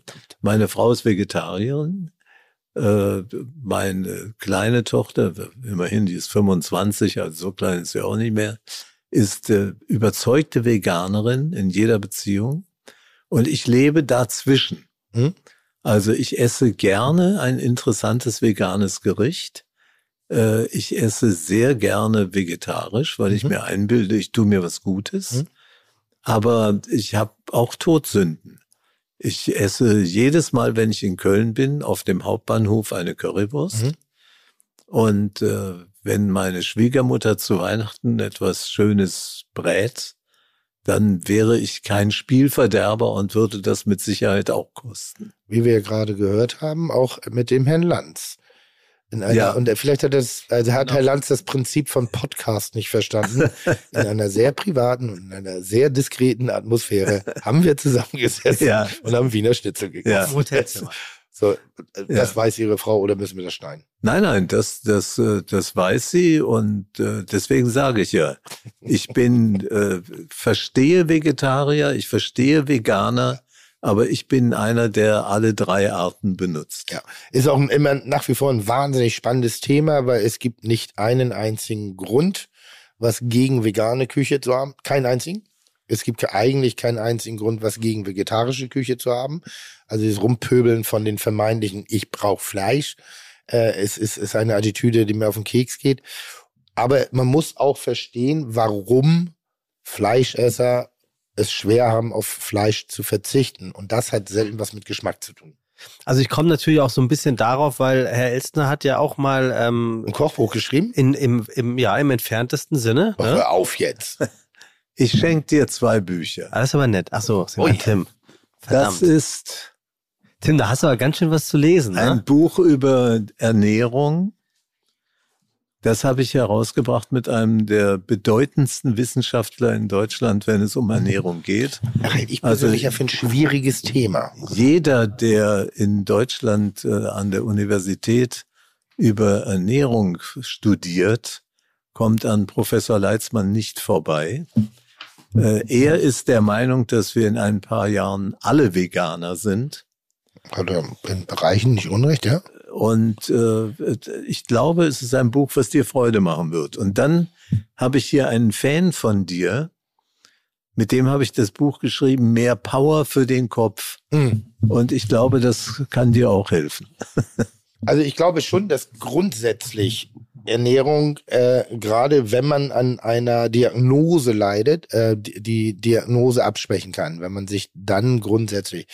Ich persönlich glaube nicht dran, dass man ja, wie, wie soll ich sagen, wenn du jetzt wüsstest, dass du 88 wirst oder 92 und du würdest dann deine Ernährung umstellen, dann würdest du nicht 93 werden. Das ist, ich glaube, man hat ein Alter in sich drin.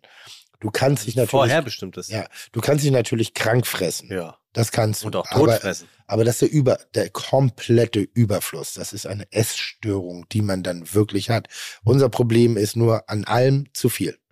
Das ist mein große, also wenn ich mein Ernährungsbuch schreibe, hat es eine Seite, ich sage von allem zu viel. Weil ich weiß ja, du hast auch eine kleine Sünde. Äh, ich habe mich ja mit deinem äh, Fitnesstrainer, den du ja wirklich hast, ich darf meinen Fitnesstrainer namentlich nicht erwähnen, dann würde er mich verklagen, weil er sagt, es ist geschäftsschädigend, wenn ich seinen Namen nenne.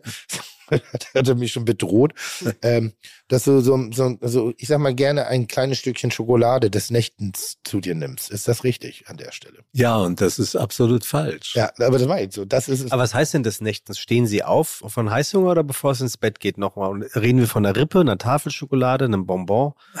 Also wie viel Schokolade ist falsch? Also ich kann wirklich nicht sagen, was ich da regelmäßig mache, weil ich es unregelmäßig mache. Äh, ich wache nachts auf, zum Beispiel um drei, habe vielleicht irgendwas Witziges geträumt und dann fällt mir ein, deine Frau hat doch heute Eis gekocht, äh, Eis gemacht. Dann rase ich Ja. äh, zum Eisschrank und hole mir eine Tüte Eis. aber Und äh, so, so geht's mir auch. Es kann sein, dass ich äh, an Ostereier denke und dann gucke ich, ob ich ein Osterei finde. aber das ist das Süße. Im Oktober. ja, Ich habe nachts das Fette. Fleischsalat, Krabbensalat, Kartoffelsalat, Leberwurst. Also das, das habe ich wirklich Ja. des Nächtens, wo es bei mir losgeht. Äh, ich, ich wollte noch ganz kurz das noch einmal zu Ende sagen. Und ich habe es nämlich falsch formuliert. Ich glaube schon, dass wenn man seine Ernährung überprüft und man merkt selber, man fühlt sich nicht so richtig wohl, man ist ein bisschen verklebt, man ist ein bisschen träge, man ist vielleicht besonders müde, dass ein jeder in seiner Welt eine Form, eine Ernährung findet, auf die er vielleicht verzichten sollte oder wo er vielleicht einen größeren Schwerpunkt drauf legen könnte. Ich glaube nur nicht an die Regel für einen Jedermann. Aber ich habe jetzt hier gerade zufällig was aufgeschlagen. Ähm, da, das wird mit Weißmehlen. So momentan werden Weißmehle äh, äh, durchs Dorf gejagt, irgendwie als ob das äh, äh, giftig ist. Wir haben über Dekaden und betrachten bis heute die mediterrane Diät als die gesündeste der Welt, die basiert auf Weißmehl. Pizza, Pasta, Brot, Ciabatta, Baguette, all das ist alles Weißmehl. Ja, aber ist ja keine Diät. Diät bedeutet Ernährungsform, nicht Diät im Sinne von Abnehmen, Ah, sondern okay. Diät als Ernährungsform.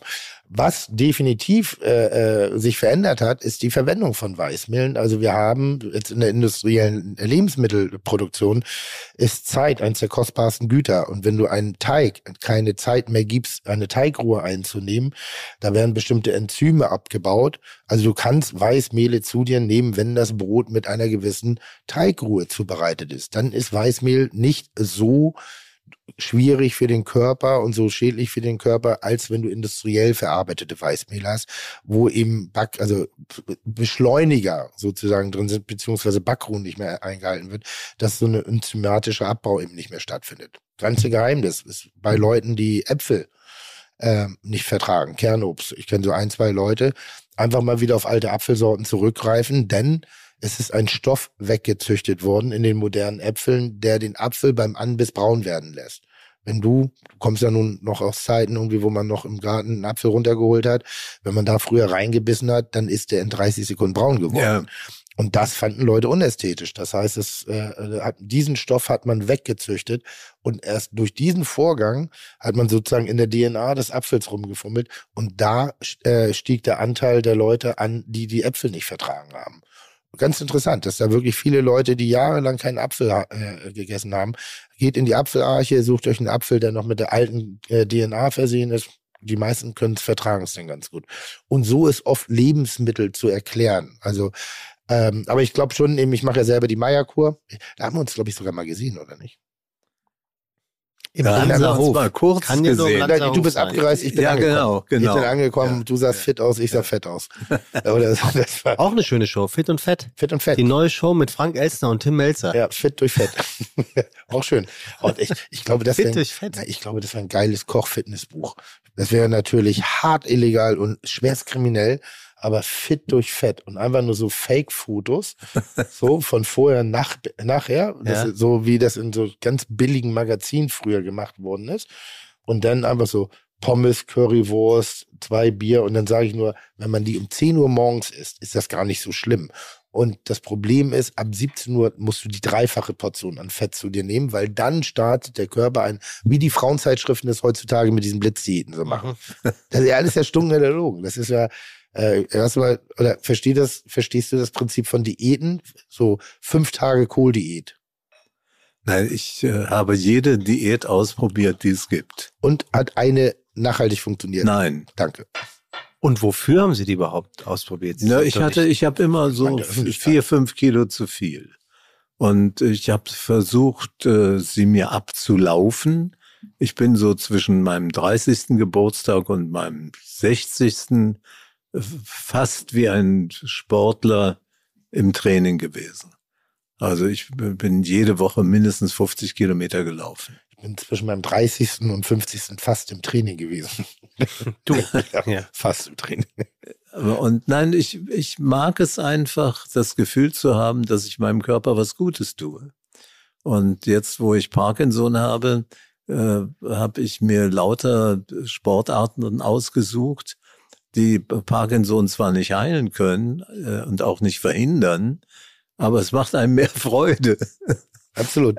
Ich versuche das mit, mit einer guten Laune äh, zu begleiten.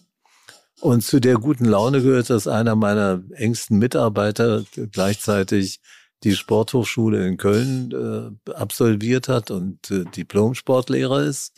Und wir machen jetzt äh, ein neues Programm für Parkinson-Kranke, was man so alles tun kann, um seine Beweglichkeit zu erhalten oder ihr äh, wieder ein bisschen mehr Gas zu geben. Und da gibt es zum Beispiel ein Boxtraining, was man machen kann am Sandsack.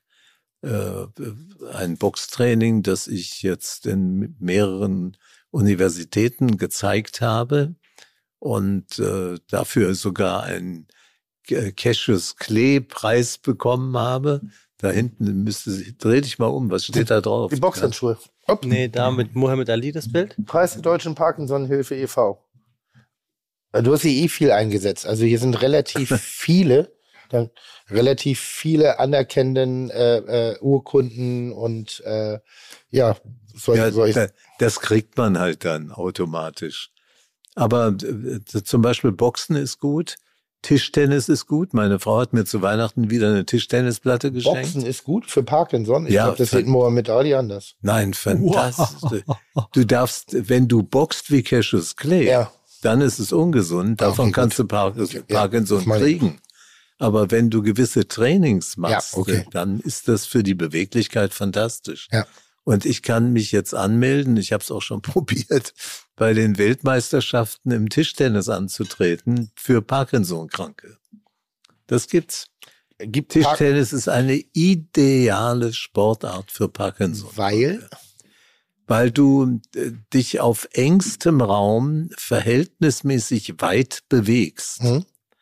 Und äh, um solche Bewegungen zu machen, müsstest du äh, wie ein Tänzer oder ein Tanzbär durch die Allee spazieren. Mhm. Und das musst du alles nicht machen. Wenn du an der Tischtennisplatte den Ball kriegen willst, dann machst du ja, willst du ja einen Punkt machen Mhm. und überlegst dir da nicht, äh, ist das eine schöne Ballettbewegung, die ich jetzt mache? Und äh, du machst dann Bewegungen, die du freiwillig sonst gar nicht machen würdest. Sonst kriegst du den Ball nicht. Parkinson und im, in der Körperlichkeit, äh, wie, welche Relation, also was, was, was sind die Auswirkungen von Parkinson in der Körperlichkeit? Also, Eine, eine der Also- schlimmsten Auswirkungen ist, dass ich nur noch ganz schwer in meinen Porsche einsteigen könnte. Verdammt. Das habe ich schon mit 50 und bislang noch nicht diagnostiziert, weil das Ding so flach ist. Ja. Nee, aber, aber äh, was hat es? Man hat so ein leichtes Zittern und dann? Wir Oder haben es Unterschied? Also, Jetzt, ich, ich erzähl's dir. Ja. Wir haben in Deutschland circa 350.000 Parkinson-Kranke. Mhm, Und da kommen jedes Jahr viele Tausend dazu. mhm. Und jeder hat ein eigenes Krankheitsbild. Du kannst heute Parkinson nicht so beschreiben, dass du sagen kannst, das und das hat jeder. Mhm. Sondern der eine kann sich schlecht bewegen, der andere hat Verdauungsprobleme, der andere verliert seine Stimme. Davor hatte ich Angst, als ich gelesen habe, was man alles kriegen kann bei Parkinson. Und äh, so gibt es verschiedene äh, Formen des Lebens, die schwerer werden. Mhm. Manche verschlucken sich sehr oft und können nicht mehr ins Restaurant essen gehen, weil sie sonst äh, aufstehen und laufen aufs Klo rennen müssen. Äh, die, eins der Hauptdinge, die auch mich betreffen, ist, du kriegst ein bisschen Gleichgewichtsprobleme. Mhm. Also man fällt leicht dahin. Für mich ist es fürchterlich, nachts durch eine unbeleuchtete Straße zu gehen, weil ich immer Angst habe, irgendwo ist eine Stufe oder eine Treppe Mhm. und dann äh, falle ich hin. Und es gibt nichts Schlimmeres, als mit 80 einen Hüftbruch Ja. zu kriegen. Also das sind so die Einschränkungen, die man hat. Und wenn man einen guten Arzt hat, wenn man sportlich sich begleitet und wenn man sich damit beschäftigt, dann kann man zwar die Krankheit nicht verhindern, Mhm. aber man kann leichter mit ihr leben. Kann man den Verlauf verlangsamen? Oder abschwächen? Mm, Da sage ich jetzt aus eigener Erfahrung ja. Mhm. Ich bin mir nicht sicher, ob ein Mediziner das so deutlich bestätigen würde. Weil im Moment fehlt immer noch der ganz große Schlüssel, verdammt nochmal, wo kommt die Krankheit her? Es gibt jetzt äh, Theorien auch von Ärzten und von Universitätskliniken, äh, dass äh, der Darm der Ursprung ist von einer Parkinson-Krankheit. Mhm. Es gibt äh, die Theorie, dass es äh, die äh, Mittel sind, die in der Landwirtschaft versprüht werden. Das heißt, äh, die, die Giftspritzen äh, Spritzen Mhm. sozusagen. Äh, die, die, man weiß es nicht genau, aber viele Wege führen nach Rom und viele Wege führen zu Parkinson.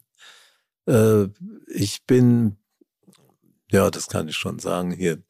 Ich bin Anfang Oktober in der Universitätsklinik in Würzburg. Dort ist der Arzt meines Vertrauens Chefarzt und der stellt mich eine Woche lang neu ein auf Medikamente. Mhm. Und ich kann also tatsächlich den Tag nur überstehen, wenn ich viermal eine Pille nehme. Mhm. Das ist, äh, Was wäre sonst der Fall, wenn du es vergisst? naja, äh, ich werde unruhig, ich fange an zu zittern, Mhm. äh, ich falle leicht dahin, ich bin zu Hause nicht mehr gut gelaunt. Mhm. Man kann sich unglaublich zusammennehmen. Mhm. Also ich hatte auch schon einen Tag, da bin ich weggereist und habe meine Pillen vergessen mitzunehmen. Und dann bist du da und weißt nicht, was du machen sollst. Und dann würde man in so einem Fall nicht in ein Sterne-Restaurant gehen, Mhm. sondern lieber an die Frittenbude. Und, und, und man, man möchte als Parkinson-Kranker nicht den Menschen zeigen, wie die Krankheit heute gerade mit mir umgeht. Entschuldige, vielleicht eine wahnsinnig doofe Frage. Ist Parkinson tödlich? Äh, Das ist das Allertröstlichste, was es für alle Parkinson-Kranken gibt. Man googelt über Parkinson und eine der ersten Erkenntnisse ist, Parkinson-Kranke sterben nicht an Parkinson. Und äh, man kann also damit 20, 30 Jahren noch leben. Ich kann damit 100 Jahre alt werden. Aber die, die Schlussphase, die ist nicht sehr angenehm. Die wird man dann im Bett verbringen und äh, sich nicht mehr bewegen können. Äh, ich habe mein Buch genannt, Na dann zitter ich halt. Hm? Und das haben mir einige Parkinson-Kranke vorgeworfen, weil sie gesagt haben, Elster, Sie verniedlichen unsere Krankheit. Äh, gucken sich mal die Menschen an, die sich am Hirn operieren lassen, weil sie die Mittel nicht mehr vertragen, die ein schweres Leben haben, die nicht mehr gehen können oder hinterm Rollator hersausen. Das werden sie auch eines Tages. Und dann werden sie mit Sicherheit nicht mehr ein Buch schreiben mit dem Titel, na dann zitter ich halt. Ich bleibe aber dabei zu sagen, ich habe Parkinson jetzt seit mindestens zehn Jahren. Veröffentlicht habe ich das vor drei Jahren. Äh, Ich bleibe dabei zu sagen, man kann sich selbst viel helfen.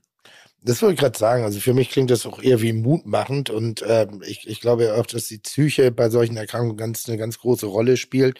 Ähm, ähm, wenn man sich jetzt komplett zurückziehen würde aus dem aktiven Leben, sich nicht geistig nicht mehr bewegt, das äh, beobachten wir oft bei Leuten, die auch in die Pension gehen, dass die in dem Moment, wenn sie nicht sich weiter beschäftigen, einfach sterben. Also, dass sie einfach von uns gehen. Geistig, körperlich, dann wirst du träger, bewegst dich nicht mehr. Du kannst dem in Teilen entgegenwirken, wenn du den Krankheiten, und deshalb empfinde ich das eher so, als ich räume dieser Krankheit nicht den größten Raum in meinem Leben an, solange ich es nicht muss. Ja. So, solange die Krankheit mich nicht da niederstreckt oder eben zwingt, dass ich eben vielleicht nicht nur einfach zitter oder so, aber das eher als Mutmacher zu verstehen, weil ich glaube, dass das eben der, der, das größte Ding ist, ich merke das selber im Gespräch gerade, dass ich immer noch Hemmschwellen habe, für mich Dinge, die für mich im Alltag ganz normal sind, anzusprechen, äh, was ich jetzt mit meiner Mutter zum Beispiel habe, dass wir uns schon drüber unterhalten, was ist denn jetzt so mit den letzten Jahren, wie will sie, will sie verbringen. Ich ihr angeboten habe, mal das Gespräch jetzt ist weit davon entfernt, ne? also nicht falsch verstehen, aber mal wie sollte denn so die Pflege in den äh, nächsten Jahren denn aussehen? Und wie kommt's an? Naja, ich sag mal so, kurz vor Faustschlag, ne? Also das ist ein Thema, das darf ihn nicht mal ansatzweise betreten.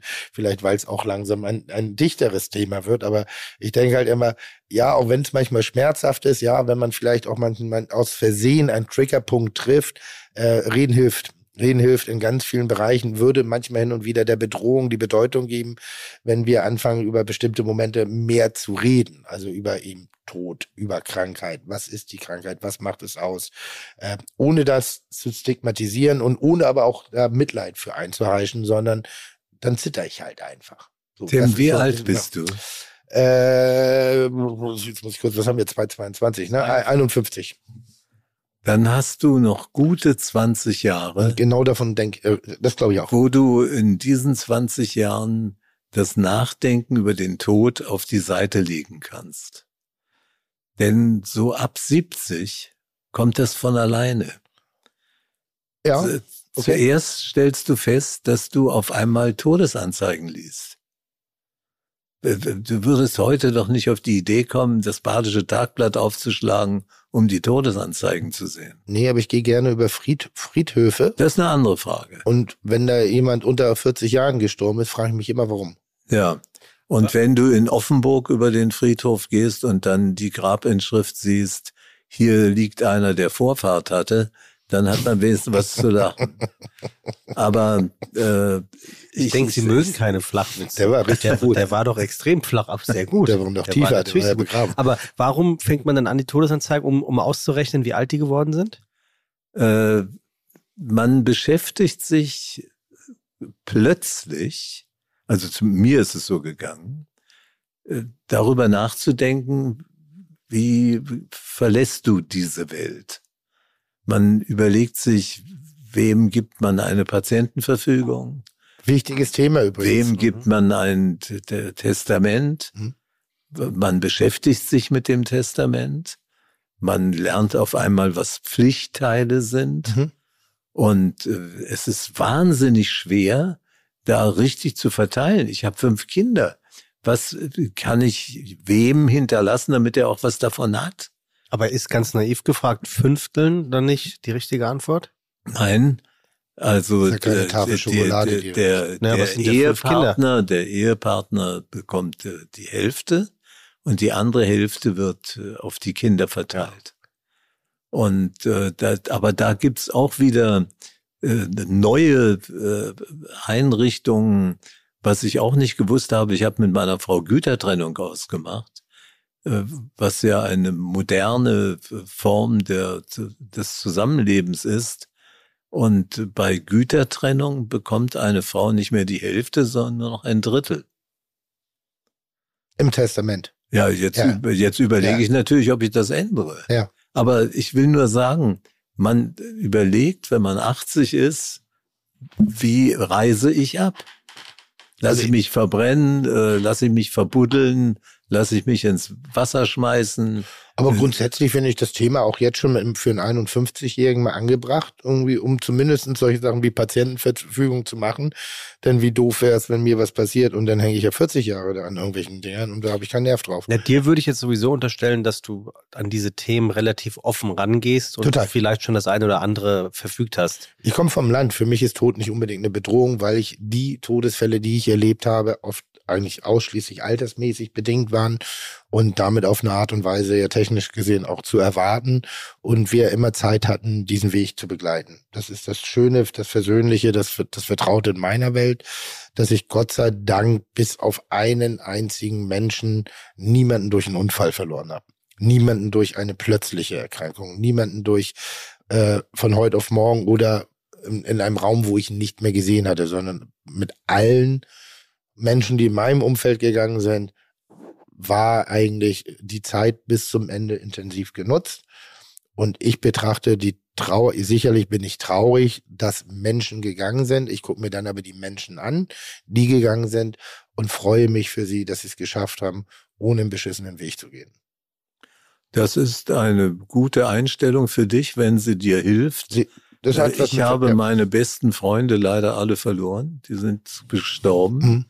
Ich merke jetzt, äh, es fällt mir schon schwer, abends mal zu sagen, spielt einer mit mir Skat. Mhm. Weil in meiner Familie hat keiner Lust, mit mir Skat zu spielen. Weil du Und meine Skatpartner sind alle gestorben. Ja, also in, in, das sind dann so die technischen Probleme. Und das, das, nein, also ich bin ja total dabei, ne? Ähm, aber eben halt, deshalb sage ich auch so, äh, warum nicht sich auch mal mit dem Lebensmodell beschäftigen? Wie könnte eben ein bestimmtes Modell später mal aussehen? Nur damit beschäftigen. Also ich empfehle auch jedem so früh wie möglich eine Patientenverfügung zu machen. Ja.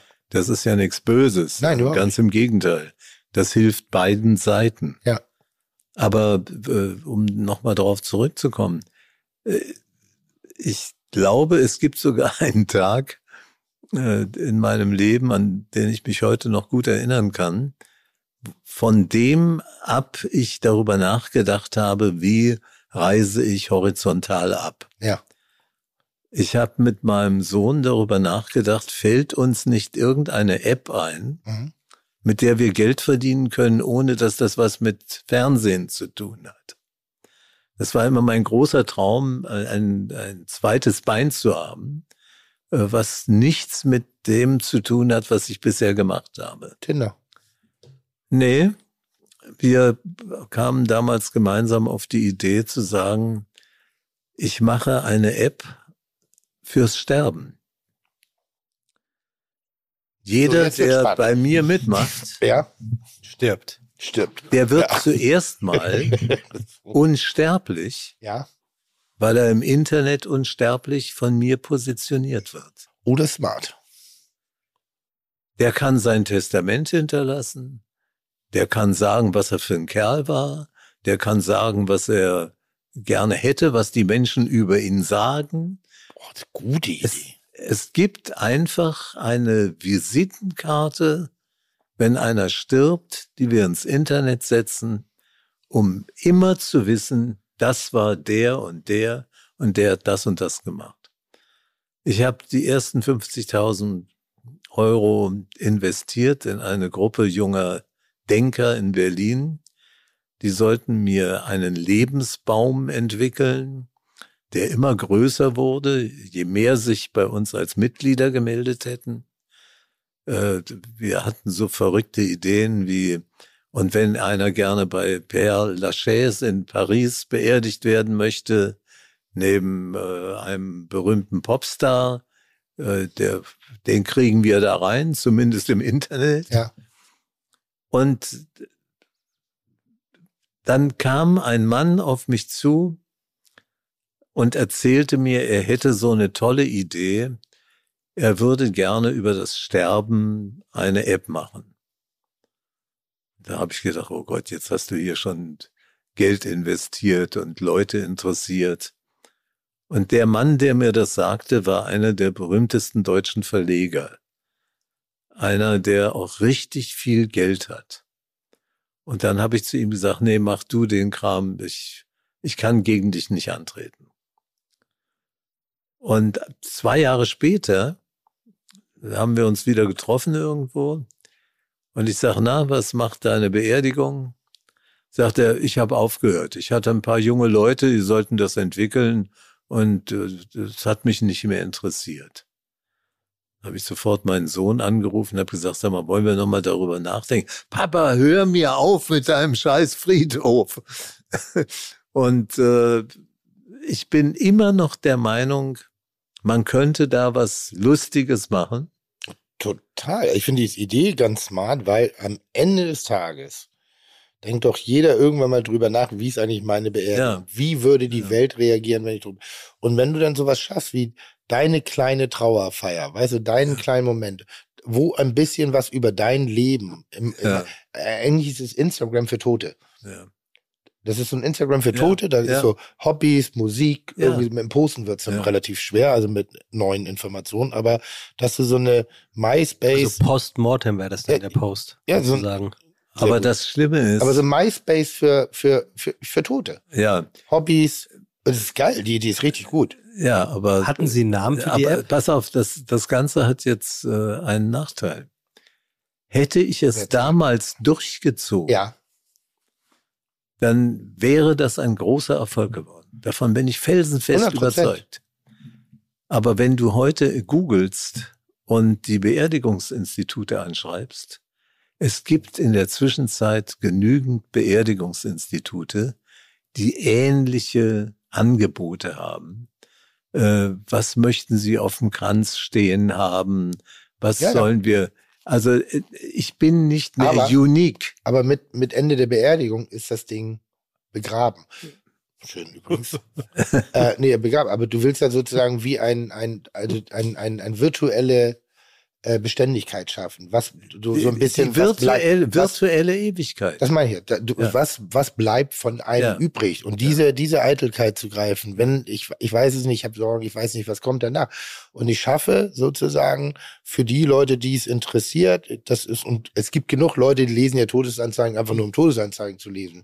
Oder Menschen wie mich, die gehen auf Friedhöfen und hinterfragen, wer ist denn diese Person da eigentlich, die da liegt und warum? Und man könnte sich sozusagen ein eigenes Instagram-Profil herstellen, was ein bisschen mein Leben erzählt oder vielleicht Sachen, auf die ich stolz bin, vielleicht Bild, ich weiß nicht, ob das geht, aber so auch Bewegbilder, mein Lieblingslied. Also ich will zum Beispiel unbedingt Frank Sinatra hören auf meiner Beerdigung, habe ich schon erzählt. Ähm, My Way allerdings. Äh, nicht My Way, äh, äh, äh, äh, was habe ich gesagt? Frank Sinatra. Ja, ja, nicht My Way, sondern That's live. That's Life, Dankeschön. Das ist so, so, ein, so ein Ding. Ich will auch, dass die Leute Rotz und Wasser heulen. Also ich würde auch schöne Schwarz-Weiß-Bilder von mir da reinpacken, irgendwie so, wo ich ein bisschen Gedanken verloren in die Ferne schaue, um dann auch den Leuten zu sagen, ja, der Typ war auch voll, voller, voller Tiefe. Also, als mein bester Freund gestorben ist, wollte er auch My Way hören. ja, Und wir haben einen Trompeter engagiert, der so falsch gespielt hat, Oh Gott. dass wir einfach lachen mussten. ja. Das Gute ist, der Und- Freund hat es ja auch nicht mehr richtig so ich glaube, hat Hat er auf. Mein Freund der hat mitgelacht. Ja, ja. Aber die Idee finde ich trotzdem smart. Das ist dann so, weil sieht man doch in diesem Film immer so, da, wenn da jemand stirbt oder wenn da jemand geht oder so, dann haben die einen Super 8 Projektor im Bettlaken und dann machen sie so die halb verschwommenen Bilder, wo so Kinder oder Frauen oder Partner dann so die Kamera laufen, meistens am Strand, bisschen rostbraun verfärbt und dann ist man immer da und ist ganz be betroffen. Aber sammelst du jetzt schon ähm, Dinge dafür, wo jemand weiß, diese Szenen, die du gerne abspielen lassen möchtest, äh, liegen dort? Nein, Nein. Na, ich sammle ja nichts. Nein, aber, aber okay, ja, das stimmt, aber Ich bin ja Wegschmeißer. wir haben ja gerade gesagt, dass du bestimmt doch zu den Leuten gehört, die dieses diffizile Thema in irgendeiner Art und Weise. Ich würde es inszenieren. Also ich, ich hätte jetzt äh, Spaß, sowas zu inszenieren. Also, ich, Also ich könnte ihm zum Beispiel anbieten, Tim, ja, ich mache deinen Nachruf. Für Also- die Ewigkeit im Internet. äh, Dazu muss free. ich ein paar Leute engagieren, dazu Ja. müssen wir ein paar Gespräche führen Ja. Und das kostet 500 Euro. Zu Lebzeiten noch? Also kann ich. Ja. Hast du nicht, hast du nicht mal erzählt, dass du einen Nachruf auch irgendwo in der Schublade liegen hast? Nein. So, irgendjemand hatte mal erzählt hier im Podcast, er hätte das. Jemand aus der Nur Showbranche. ganz kurz. Ich muss den Deal schnell zu Ende machen. Ja, 500 Euro. Deal. Finde ich gut. Mag ich. Ja. Kannst mich ruhig ein bisschen größer darstellen, als ich ja nicht bin. Also ich werde nochmal mit deinem Sohn reden. Nein, das ist ja, das sind ja manchmal so, so. Moment, Moment, Moment, das müssen wir jetzt Was? festhalten. Also Frank, Frank Elstner schreibt meinen Nachruf. schreibt den Ja. Nachruf auf Tim Melzer Ja, im Internet. für 500 Euro. Ja. Nein, ich bringe das Ganze in eine technische äh, Version, dass das im Internet erreichbar ist. Aber dafür wollen Sie Die nur 500 dafür, Euro? Dafür Was reichen mischst du dich denn jetzt ein? Was soll denn Das das? ist ja richtig ein guter Arbeit. Deal für meine Ja, Seite. für dich ist das ein Hör sehr guter damit. Deal. Ja, ich muss natürlich, ich muss Redakteure haben, ich brauche solche Typen wie Sie. Äh, Wir müssen dafür Werbung machen, dass das alles muss gemacht Das Gute werden. ist, der Bumsverein, für den wir hier ja arbeiten und den Podcast aufnehmen, die machen sowas auch hauptberuflich. Lasst uns nicht zu lange darüber nachdenken. Aber ich, ich sag mal so, sowas kann auch ein bisschen was Leichtes haben oder gerade nochmal, wir Ja, ja, kriegen auch so ein bisschen von der Krankheit, wenn man ein bisschen offener redet, nimmt es einen manchmal die Bedrohung, nimmt einen manchmal diese graue Wolke und nimmt einen manchmal eben auch die Ja, das Angst bestimmten Dingen. es kommt vielleicht äh, zu der Aussage, die ich unterschreiben würde. Kreativität hat man oder man hat sie nicht. Ja. Und wenn man sie hat, kann man über eine Beerdigung genauso kreativ nachdenken wie über ein Kochrezept. Eine Frage habe ich wirklich noch.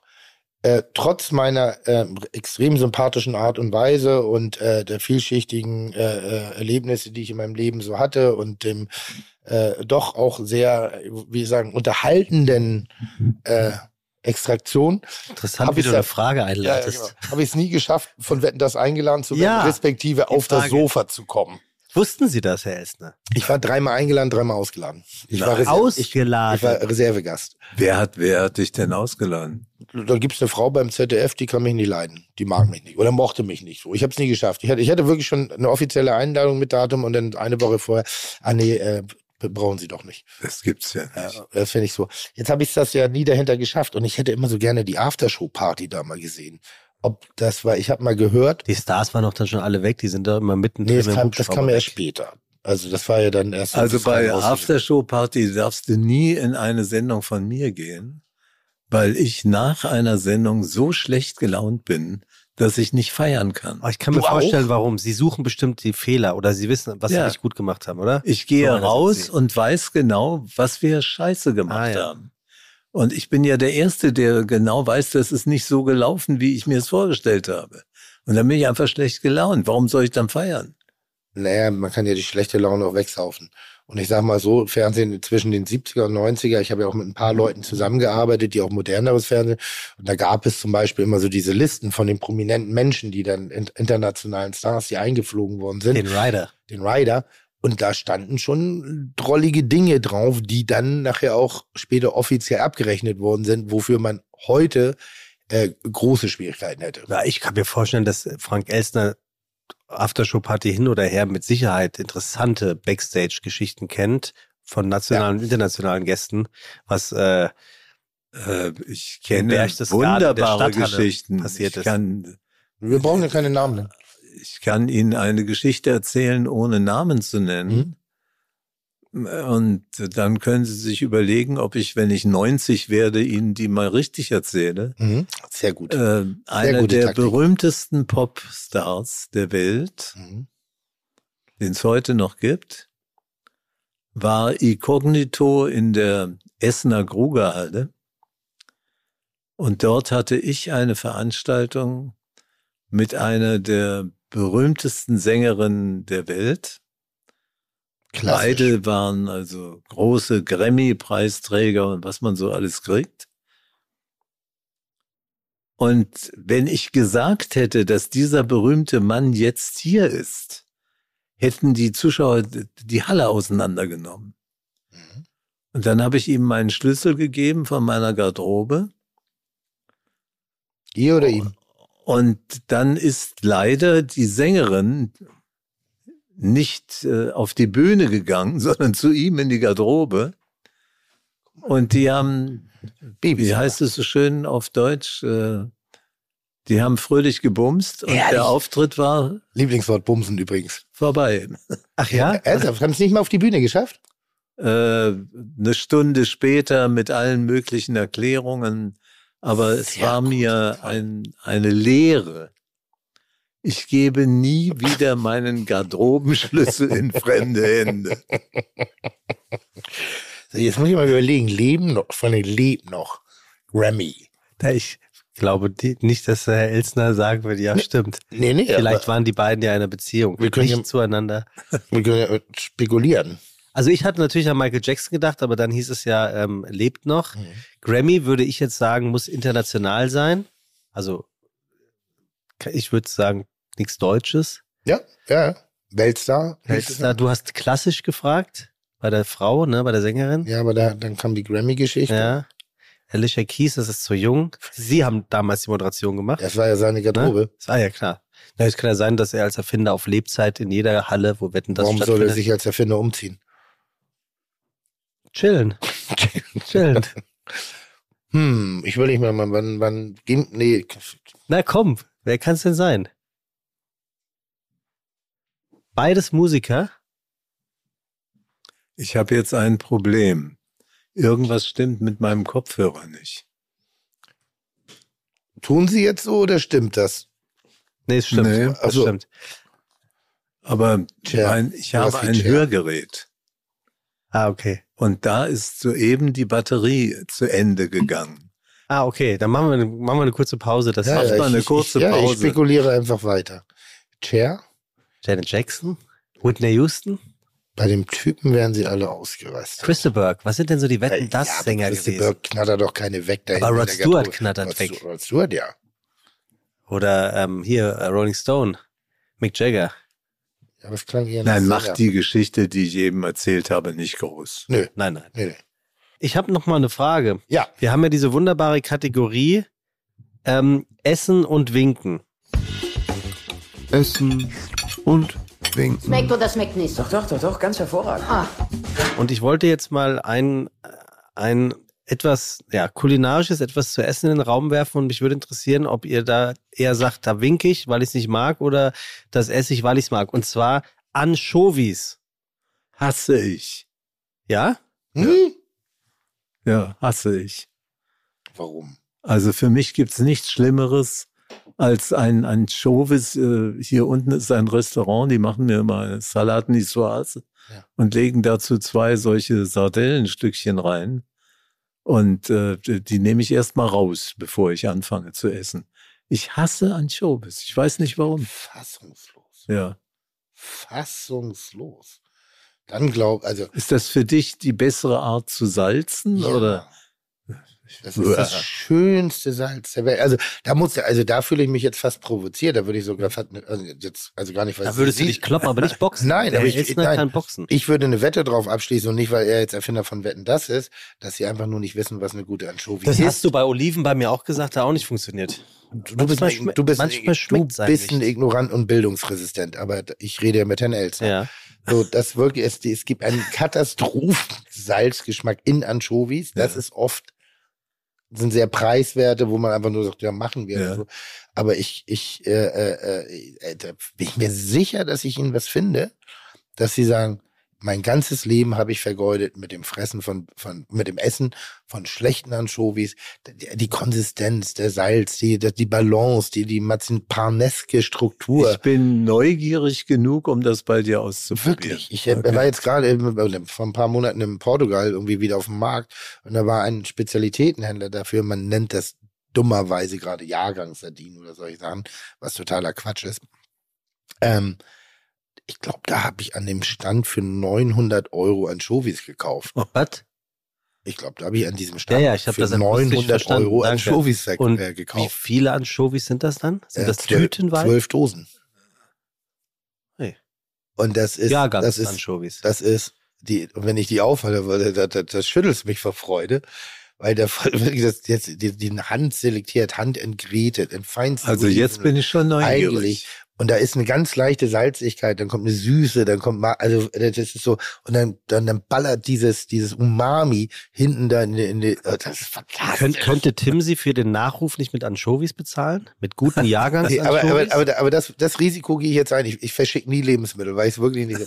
aber das ist so das Lebensmittel, was, was ich total nachvollziehen kann, warum Leute das nicht mögen und überhaupt nicht verstehe, weil es für mich eines der schönsten Zutaten der Welt ist. Also ich wäre aber gerne bereit, extra zu Tim zu fahren, wenn er mir sagt, er hat Ja. heute eine von seinen Wunder-Anchovies. Ja. Und dann will ich mal sehen, was das mit mir Ja. anstellt. Bitte. Das, das ist normal. Ich habe ja auch Ausland schon Leuten Ausland schmackhaft gemacht, weil sie Ausland nie begriffen haben. weil der Geschmack kommt ja erst beim Kauen. Auch so. Das sind, manchmal macht man Dinge falsch, ohne dass man das weiß, weil man es nie vermittelt bekommt. Und Anchovies können, da gibt ja hier so kleine Kack, hatte meine Oma früher auch. Das sind so kleine Gläser mit so gepressten Deckeln, die eher so gemacht sind. Die muss man so umständlich aufmachen und dann zieht man so faseriges, gretiges, haariges Zeug raus, was entfernt. Also eigentlich sehen die aus nach Dynamitfischen. Das ist Katastrophe. Wirklich Katastrophe. Das schmeckt wie alte Turnhose, aber, Aber das aber, hört sich aber, ja nach aber alte aber es hört sich ja nach Supermarkt an. Das hat eher was mit der Also Produktion zu tun und vielleicht auch mit der, mit der damaligen Versorgungsgrundlage für exotische Lebensmittel. Aber die Frage wäre ja, wie soll ein ganz normaler Mensch, ähm, und damit meine ich jetzt gar nicht die Klassifizierung, was das Vermögen angeht, sondern jemand, der Sardellen kauft, Ja.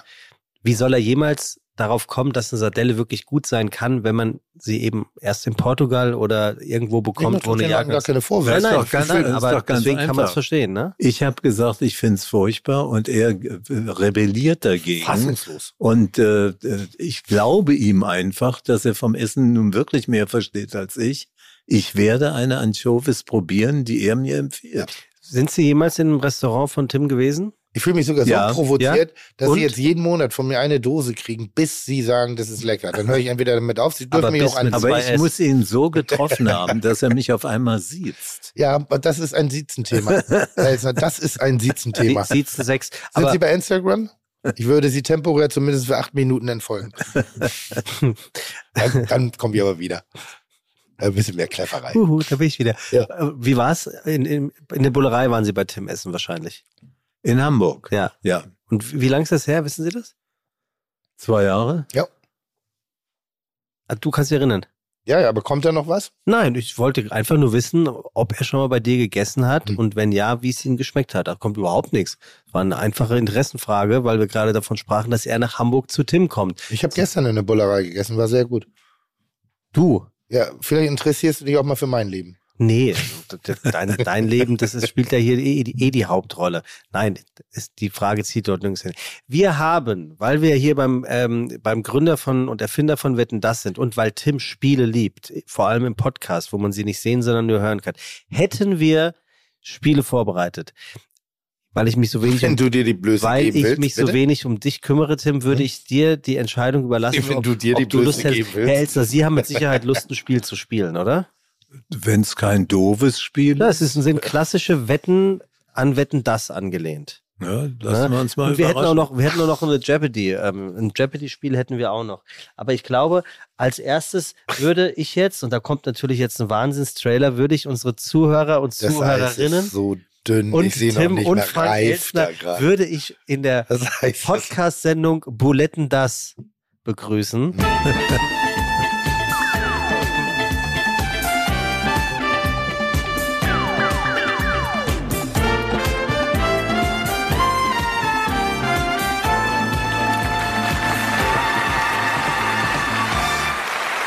Aber das, äh, das mag ich jetzt an dir. Das ist sehr, sehr mutig. Sehr mutig. Nee, und das ist todesmutig, was du jetzt machst. So, und während äh, Tim Melzer und Frank Elstner gerade sehen, wie ich, wie Tim Melzer sagt, todesmutig, zwei Taucherbrillen oder Schwimmbrillen in die Luft. Du traust dich das wirklich, Tim, ne? Magst du diese Brillen mal kurz beschreiben? Du traust dich das. Ich traue mich das natürlich wirklich. Ich, für diesen Podcast würde ich sterben. Das ist unser Thema. Also Tim, kannst du bitte ja, das diese... ist Frank Elzner. ja, können wir bitte diese Brillen beschreiben? Kann ich das alleine übernehmen, bitte, an der Stelle? Ja. Dankeschön.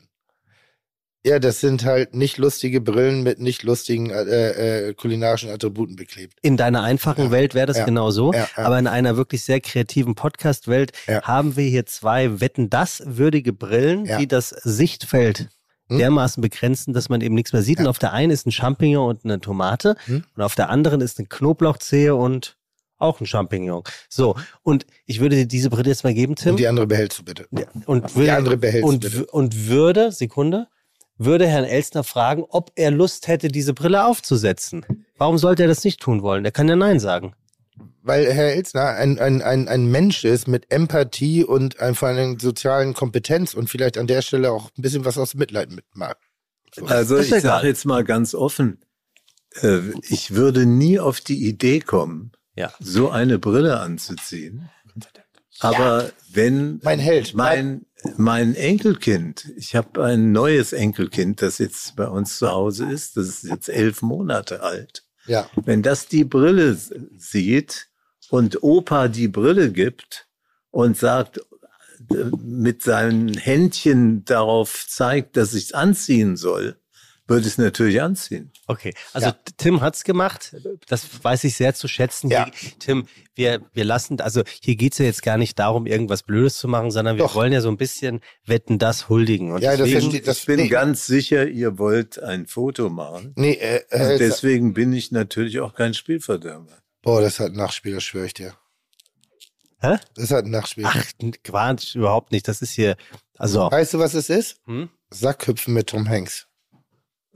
Was ja Market, äh, marketingtechnisch, sage ich, äh, was ja PR-technisch dann doch ein Riesenerfolg war. Hatten, Nur, dass die Sendung Hatten es wir nicht- nicht mehr gab. nee, Doch. hatten wir nicht mal einen Gast bei uns? Doch, Atze Schröder war doch in dieser Sendung dabei. Und er sagte ja, glaube ich, dass er dafür verantwortlich am Ende war, dass das so gelaufen ist, wie es gelaufen ist. Aber du kriegst ja schon diverse Hinweise von mir. Also Frank, ich nimm- kann mich nur erinnern an diesen Buntstiftlutscher. Ja.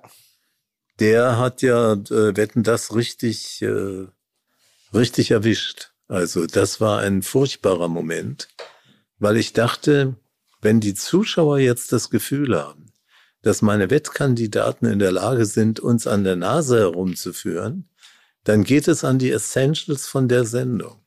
ja Sie können es ruhig, ab, ab. abnehmen. Also, die Idee wäre gewesen, dass wir die, Mal, die Malwette gehabt hätten, Ja, ja. dass ich gesagt hätte, wetten, dass Ja. Tim und Frank Elstner Ja. nicht erraten, was welches Lebensmittel hier gemahlen wird. Das wäre einfach die Idee gewesen, weil wir uns überlegt haben, was kann man auch in einem Podcast Ja, transportieren, ja. Ist auch gut, ist auch was gut. nicht gesehen werden Ist auch kann. gut. Würde man auch erreichen, indem man sich umdreht oder die Augen zumacht. Ja, natürlich, aber dann wären wir ja nicht mehr im Wetten das Feeling gewesen und hätten nicht diese wunderbaren Brillen gehabt, was ja auch einfach Ja, zeigt, das wie großartig unsere Redaktion hier Mach mitarbeitet. Also, ich werde jetzt in, diesen, in dieses Malgerät etwas äh, einfüllen und ihr werdet mir sagen, versuchen zu erraten anhand des Malgeräusches, was es denn ist. Ja, Muss ich, nicht- muss ich jetzt gucken. schon die Augen zumachen? Ja, natürlich. Ach so, das Sonst siehst du doch, was es ist. Also ich habe ja auch zu. ja, Frank Elstner weiß, wie das funktioniert. So, ich werfe das hier rein. So, und jetzt hört ihr bitte genau zu. Wir müssen hören, was gemalt wird. Genau. Nudeln. Wieso, wie kommst du auf Nudeln? Ne, es hört sich an wie Nudeln. Herr Elstner? Also Kaffeebohnen sind's nicht. Nee, Das ist richtig. die, sind, die haben mehr Hochtöne. Weißt du das ernst? Ja? Ich sag mal, es muss was, was sehr Trockenes sein. Sehr gut, Frank. Das ist der Humor von Tim. du hast erst gelacht, nachdem er gelacht hat. Ich hau dir eine rein gleich, ich dir.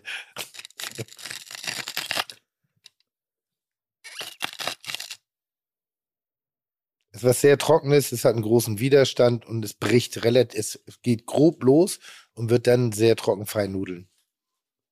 Sagt Tim Melzer. Ja. Sagt Tim Eugen Melzer. Also ich habe keine Ahnung. Wollen Sie ins Blaue tippen? Oder, Ja. mir, oder mir recht geben. Haselnüsse. Ah, die sind öliger, Frank. Was sind's denn jetzt? Keine Ahnung. Es sind Nudeln. Tatsächlich. Also Tim Melzer kann nicht nur gut schmecken, er kann offensichtlich auch sehr gut hören. Wir gehen in die zweite Runde. Achtung, Augen bitte zu. Ja, ja. Die Ingredienzien werden in diesem Moment rein. Mhm, mhm, So. mhm, mhm, Achtung. mhm.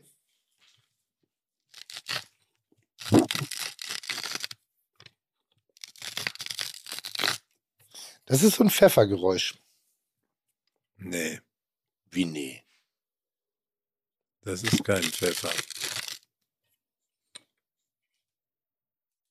Ist auf jeden Fall was Kleines, was schnell zerbricht. Das sind Eierschalen. Oh, auch nicht schlecht.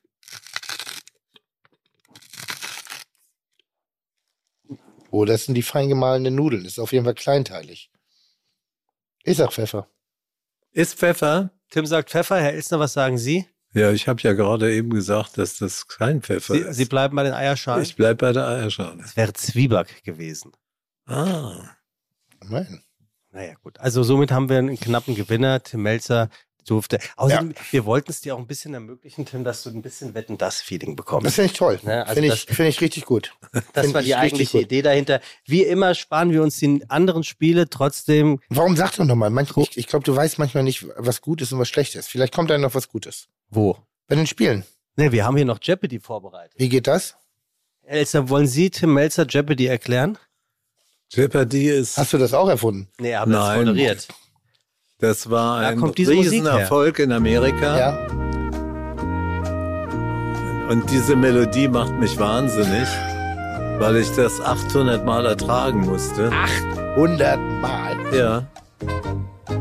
Ich habe Jeopardy 800 Mal gemacht. Bei RTL um 17 Uhr. Um 17 Uhr und es gibt heute Ah, viele geschlafen. Leute, die zu mir kommen und sagen, ich können sich daran erinnern, ich war damals ihr Ka- Kandidat, ich war Student Da kann und ja habe jeder mir kommen. meine Miete bei ihnen verdient. Also es ist äh, die Umkehrung eines Quiz, wo der Moderator die Frage stellt und der Kandidat die Antwort gibt. Umgekehrt. Hier gibt der Moderator die Antwort mhm. Und der Kandidat muss sagen, was gefragt ist. Okay, das ist cool. Genau. Und wir haben also insgesamt sechs, nee, sieben Kategorien, für die man ähm, mit jeweils drei Fragen, für die man 100, 200 oder 300 Punkte bekommen kann. Und ähm, die, Oh. ihr dürft euch jetzt die Kategorie sozusagen aussuchen und weil äh, Frank Elstner unser Gast ist, darf Herr Elstner sich die erste Kategorie aussuchen. Wir haben die Kategorie ungebetene Gäste, Klassiker der Kulinarik, TV, die Kategorie Das schmeckt, Populars, also Popular Speeches, dann haben wir die meine Lieblingskategorie Karlauer und die Kategorie Kult für jeweils 100, 200 oder 300 Punkte. Herr Elstner, Sie dürfen anfangen. Ich möchte die ungebetenen Gäste 300. Gut. Sie spinnen sich, Sebastian Merget. Sie, Sie spinnen sich von Haferflocken über Nüsse bis hin zu Schokolade.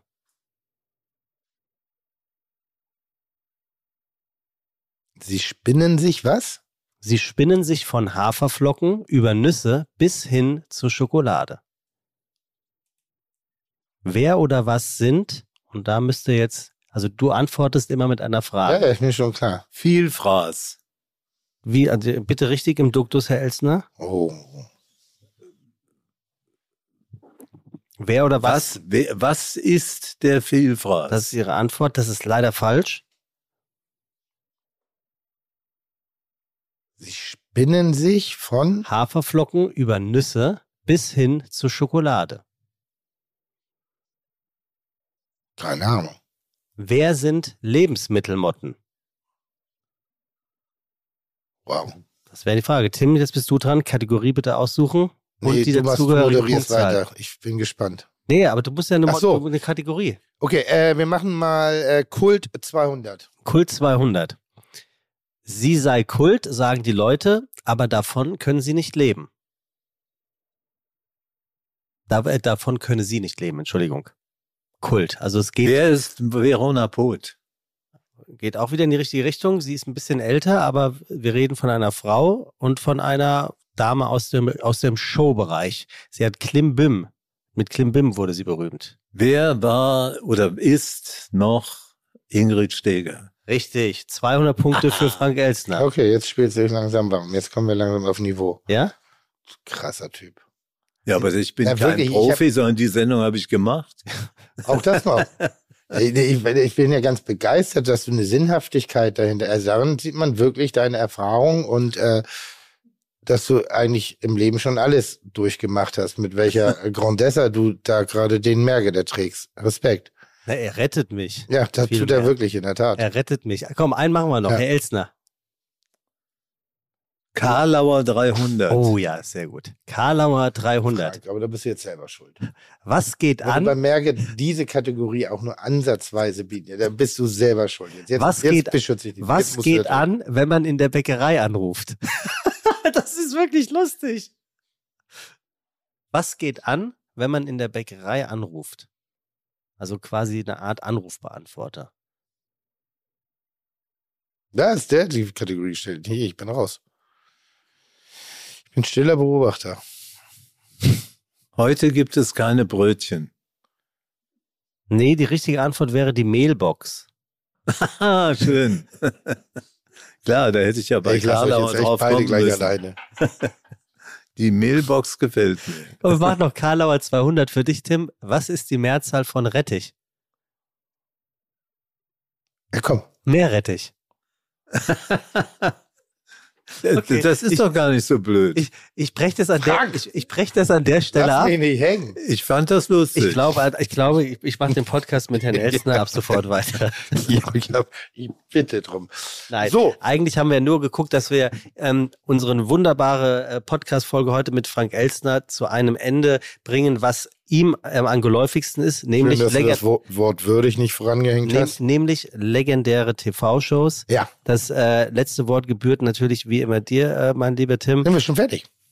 Nee, wir wollten jetzt so langsam aber sicher zum Schluss kommen, Okay. aber wie immer gilt natürlich, was gesagt werden muss, darf auch noch gesagt werden. Ja. Also hier geht's ja nicht darum, also falls du noch Fragen hast oder falls Ich, es noch etwas äh, gibt. du musst ja ein bisschen überbrücken. Ich versuche gerade, mich da aus diesem Tal der Tränen wieder rauszuschwimmen, in dem ich mich gerade befunden habe, wo ich wirklich dachte, ich äh, zwischenzeitlich, das ist die letzte Folge für den Podcast. Du Ich redest habe von gar keine Spielen? Torte dabei. Du redest von den Spielen. Eben gerade. ja. Ach, also so schlimm ehrlicherweise, nein. Doch. Nein, nein, du, Hat Lanz auch gesagt. was?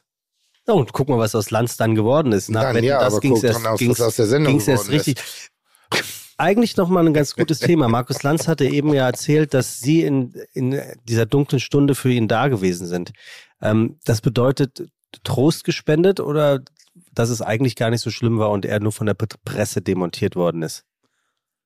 Ich werde mit Sicherheit über ein privates Gespräch mit Herrn Lanz nichts weiter erzählen. Nee, aber ich meine doch eher so im Groben und Ganzen. Also, dass es da gewesen ist, dass Sie als der Erfinder von Wetten das ähm, sich so väterlich in dem Moment äh, gefühlt haben. Nein, das hat helfen. mit äh, Erfindung oder Wetten das überhaupt nichts zu tun, sondern ich mag ihn.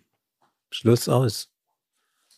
Ja, gut. Gab es Momente oder in, in dem Ganzen, weil ich habe ich hab ja auch mal ein, zwei Sendungen gemacht, wo ich war, oh, hoffentlich ist die bald ausgestrahlt und dann auch schnell im Nirvana, im Nirvana äh, äh, äh, des Medienmülls, äh, dass es in die Vergessenheit geraten ist.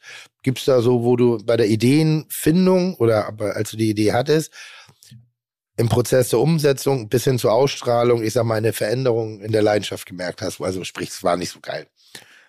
Äh, ich habe das große Glück, dass man sich seit zehn Jahren fast immer nur mit meinen Erfolgen beschäftigt. das meine ich ja. Deshalb frage ich gerade nach dem Misserfolg. ich kann dir jetzt äh, eine Einladung bringen, diese Sendung nochmal zu machen und wir sprechen über meine Misserfolge und die wird vielleicht viel lustiger. Wie schafft man das? Also, also ich weiß, wie man es schafft, weil mein Karriereweg basiert auf Scheitern. Also, dass ich halt sage, ja, ich scheitere, daraus lerne, ich mache das nächste, weiter, weiter, weiter, weiter. Äh, wie schafft man es denn so, so, so lange am Markt zu sein, trotzdem auch viele oder gerade, weil man viele Fehler gemacht hat, trotzdem immer wieder sich präsent zu halten? Also, es ist besonders interessant für Sebastian Merget. Also Meine ich Karriere habe, besteht aus Scheitern, Ja. Tim. Hast ja, du doch eben ja, meine ich, aber so ich gesagt. hoffe ja, da kommt noch eine Karriere. Das ist jetzt ein bisschen ein Leben. ja, ich habe, wenn mir was nicht gelungen ist, Mhm. äh, habe ich mich zurückgezogen, ganz kurze Zeit und darüber nachgedacht, mit welchen Ausreden rede ich mich raus. Mhm. Das heißt, ich habe eine Strategie entwickelt, äh, die mich entschuldigt. Mhm.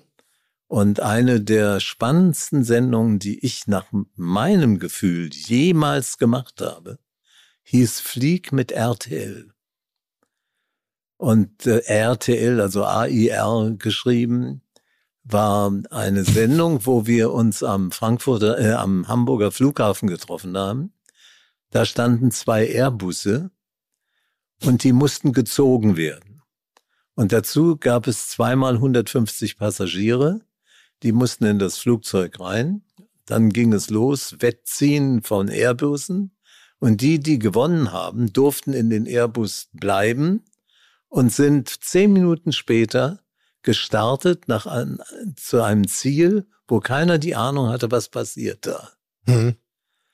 Und unterwegs auf diesem Zwei-Stunden-Flug habe ich mit denen in einem umgebauten Airbus, die Lufthansa hat da sehr geholfen, äh, mit fliegenden Kameras, mit einer Technik, die es höchstwahrscheinlich im Studio nicht mal gab, und äh, haben wir ein Quiz gemacht. Und wer als Sieger in diesem Quiz hervorging, der durfte in einer ganz besonderen Örtlichkeit dann nochmal zeigen, wie gut er wirklich ist. Und jetzt kürze ich ab. Äh, den Piloten haben wir gemacht und sind nach Irland geflogen, nach Shannon, äh, sind dann in ein Schloss gegangen, wo der Schlossherr äh, die Fragen stellte und ein, ein sehr hübsches Mädchen, an die kann ich mich noch gut erinnern, hat gewonnen und dann sind wir wieder zurückgeflogen.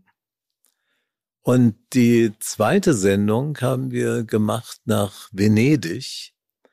Da hatten wir so einen Programmteil wie zum Beispiel Mario Ardorf singt auf der Rialto-Brücke ein italienisches Lied. Und jetzt könnt ihr euch vorstellen, alle deutschen Touristen sahen, dass da irgendwas ist mit deutschem Fernsehen.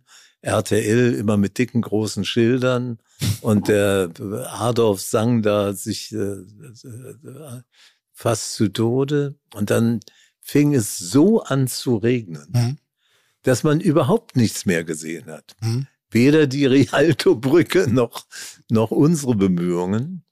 Das war der, die zweite Panne damit. Und jetzt kommt der Höhepunkt meiner Karriere. Die dritte Station war Reykjavik, Island. Ein wunderschönes Ziel. Wir sind, haben wieder den Airbus ziehen lassen, hatten wieder 150 Verrückte, die gesagt haben, fahr mit uns, wohin du willst. Wir flogen also nach Reykjavik, keiner wusste das. Und äh, also wir, wir haben richtig schönen Spaß gehabt. Dann kamen wir in Reykjavik an und äh, sind zu einem Wasserfall gefahren, der weltberühmt ist sind in der blauen Grotte gewesen und sind da schwimmen gewesen, immerhin mit Frau von Almsig, die damals die Schwimmerin überhaupt war.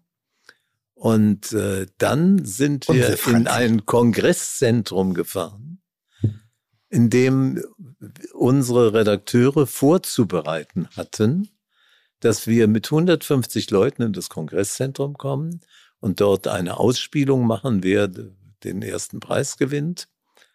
Und wir kamen in das Kongresszentrum und es war voll. Voll gebucht. Veranstaltung. Es war voll. Und wisst ihr von wem? Nicht Sat 1. Es war die Jahresversammlung der leitenden Mitarbeiter der CIA.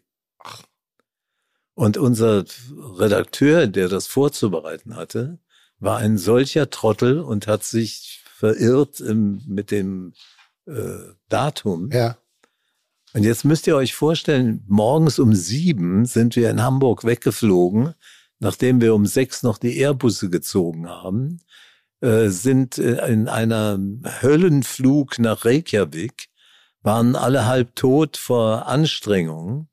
Und ich stehe vor einem äh, Glaspalast wo ich mit meinen 150 Leuten einziehen wollte.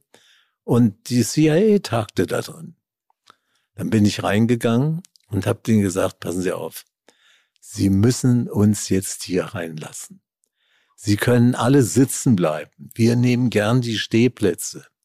Und ich habe einen der berühmtesten russischen Artisten mit, der macht hier in der Kuppel von diesem Haus, macht er eine Wahnsinnsshow. Kommt bei der CIA bestimmt gut an kam enorm an. Die CIA hat gesagt, kommt her, ihr seid unser Showteil. Wir haben den Showteil gemacht. Wir haben die Sendung zu Ende gefahren. Äh, ich hatte keine Garderobe. Ich war unten im Keller irgendwo. Und mein Sohn kam auf mich zu und sagte, Papa, das habe ich in meinem ganzen Leben nicht erlebt. Dass ein Mensch wie du die CIA dazu kriegt, sich ein Showteil von RTL anzugucken. Und äh, trotz alledem ist das ziemlich daneben gegangen. Ist das jemals ausgestrahlt worden? Äh, natürlich. Dann muss man das ja nochmal finden. Das, das ist ausgestrahlt worden. Und die nächste Sendung, die sollte dann nach Wien gehen. Hm. Und da hatte ich schon äh, ein paar Musical-Theater vorbereitet, dass wir kommen. Und dann haben aber Thomas und ich eine Woche vorher gesagt, es hat keinen Sinn. Wir hatten bei der ersten Sendung neun Millionen Zuschauer, bei der zweiten fünf Millionen Zuschauer und bei der dritten vier. Und ja, dann heutzutage hat, immer noch 28 Prozent Na gut, aber dann haben Thomas und ich gesagt, komm, bevor wir hier zum Spielball ja. der Diskussion werden, hören wir lieber auf. Ja. Und dann ist die Wiener Sendung nicht vollendet worden und auch nicht gezeigt worden. Aber Flieg mit RTL, ble bleibe ich dabei, war eins der witzigsten Unterhaltungsformate, die es gegeben hat im deutschen Fernsehen. Und dann kam Rudi Carell. Und der hat mir die Wahrheit gesagt. Der hat gesagt, Frank, du hast einen riesen Fehler gemacht. Du hast dieses Flugzeug umgebaut und die Spiele in dem Flugzeug gemacht. Du hattest schlechte Bilder. Du hattest, äh, äh, kein Mensch hat geglaubt, dass du fliegst. Die haben alle gedacht, dass es im Studio passiert. Du hättest nie im Flugzeug etwas veranstalten sollen, sondern lieber dort gleich hinfliegen und dort alles machen. Und da hat er recht. Es ist uns nicht gelungen, also mir nicht gelungen, aus einem Flugzeug ein Fernsehstudio zu machen, in dem man anständig spielen kann. Ja. Das war also ja, aber ich finde, ich finde, das ist ein Makel, mit dem kann man auch gut äh, irgendwann mal sich zur Ruhe setzen. Also so schlimm finde ich das jetzt nicht. Jetzt aber noch, noch ein, wenn, wenn ihr wollt, wenn ihr noch so viel Zeit ja, habt. Ja, wir haben Zeit. Ich habe noch ein Format gehabt, das hieß Elstner und die Detektive. Die Sendung lief einmal. Der Gedanke war und lief immerhin beim ZDF. Hatte 26 Prozent Marktanteil. Ja. Das war fürs ZDF damals wahnsinnig. Ja. Und der Gedanke war folgender. Ich nehme eine berühmte Persönlichkeit, verstecke die irgendwo in Deutschland. Die Zuschauer zu Hause müssen rauskriegen, wo der sich versteckt hat. Hör auf. Und der, der es als erster sagt, kriegt, was weiß ich, 25.000 Mark. Aber das gab's doch gerade. So, also deshalb, das meine ich ja gerade, hör auf. Ne? Also das ist ja, ja, jetzt pass auf, jetzt ging die Sache so. Alle deutschen Kriminalkommissare, die etwas konnten, wie der Tappert, oder die, die aus den ganzen Krimiserien. Matula. Matula. Die haben bei uns Einspielfilme äh, produziert, die dorthin gewiesen haben, wo das Versteck sein kann. Ja. Also wir haben eine Leiche gefunden äh, am Leipziger Hauptbahnhof. Dann wussten ja, ja. die Leute zumindest, wir befinden uns also in den neuen Bundesländern. Ah, okay, also Leipzig war noch nicht das Ziel, und so das war jetzt relativ plump gefunden. Und so war es also so, dass wir ein tolles Versteck hatten. Und mein Promi, den ich versteckt habe, war Fürstin Gloria. Ja. Die Gloria hat, war damals kurz Witwe geworden, hatte Geldprobleme und ist gerne zu mir gekommen, weil sie äh, zwei Wochen später äh, ein paar Sachen versteigert hat. Sie hat damals gerechnet, sie kriegt sechs Millionen, sie hat 24 gekriegt. Das lag an diesen 26 Prozent Marktanteil. Die war noch nie in ihrem Leben so sympathisch wie in diesem Gespräch ja, mit mir. Ja. Und versteckt haben wir die in Moritzburg im Pferdestall. Ja. Und jetzt erzähle ich euch, was mir passiert ist. Die Sendung war am Samstagabend. Am Freitagabend. Keine Live-Sendung, ne? Live-Sendung. Das war eine Live-Sendung. Am Freitagabend ruft mich Heidemanns von der Bildzeitung an. Mensch, ihr seid ja in der Moritzburg. Sag ich, Heidemanns, sagt das nicht. Ganz Deutschland soll raten, wo die Frau ist. Und er hat sich anständig benommen. Er hat mich nicht verraten. Aber da ist mir klar geworden, mit der Serie werde ich nicht alt. Weil jeder Kameramann hat versucht, Kohle zu machen. Ernsthaft? Natürlich, um uns zu verraten. Da kriegst du von der großen Zeitung viel Geld. Durchtriebenes Misspack. Also, aber, weil in der, es gibt ja sowas wie Mars Singer oder so und da wird ja relativ, also entweder gibt es einen Deal mit der Presse, dass sie es wirklich nicht schreiben. Ja, damals oder haben es sie wird, es Oder es wird wirklich nicht geleakt. Das funktioniert auf alle Fälle gut. Weil es gibt jetzt eine Weiterentwicklung, könnte man sagen, für dieses Format. Da geht es in der Tat darum, dass Prominente, ich weiß nicht, Chaser, äh, äh, äh, sich die, die werden sozusagen zur Fahndung ausgeschrieben. Und jetzt ist es so ein bisschen real gefilmt. Das heißt, äh, äh, die müssen sich wirklich verstecken und werden von Profi-Detektiven oder Profi äh, Profilern. Profilern wirklich gesucht. Und da Mhm. gibt es dann halt so diverse Mechanismen, wie man reinkommt. Natürlich Kreditkartenbewegungen und die hacken sich in alles rein. Also das ist so semi-legal, glaube ich. Naja, das Ganze ist bei mir zehn Jahre her oder noch länger. Äh, Das ist die Grundlage gewesen, Okay, jemanden zu verstecken. Die zweite Sendung war schon vorbereitet. Äh, Da sollte Gottschalk in seiner Schulklasse der Volksschule Ja. sitzen Ja. und auf uns warten. Ja. Also es tut mir bis heute leid, dass das Scheißding nicht funktionierte, weil das Thema ist gut. Das Thema ist super. Ja. Äh, wirklich gut, weil ja gerade diese Mitmach äh, äh, Detektivdinge, also überall, wo jeder sich so ein bisschen mit reindenken kann, funktioniert und hier diese nicht Hunger Games, sondern wie heißen diese komischen Räume, wo man selber Detektiv spielen kann? Ähm, ähm, die Panic Rooms. Äh, Escape Ja, Rooms. Panic Rooms. Äh, Nee, Espe Escape, Escape Rooms. Room. Äh, Escape Rooms. Das mache ich ja wahnsinnig Ja. gerne, dass ich Ja. da wirklich so mit Freunden da reingehe und dann Ja. so und dann so Rätsel löse. So ein Ja. bisschen so, dass das Kind im Manne erwecke und äh, äh, gut, du wirst ja auch immer geführt dabei, ne? Also dass du dann so, so peu à peu dann doch an die Ja. Lösung kommst, finde ich spannend. Also deshalb, ich mag das Konzept noch immer. Frank, wir haben zwei Geschichten miteinander, äh, auch im Anschluss an den Podcast. Einmal schreibst du mal einen Nachruf fürs Internet. Also du bringst mich sozusagen in den, in den Sphären der, wie nennt man das?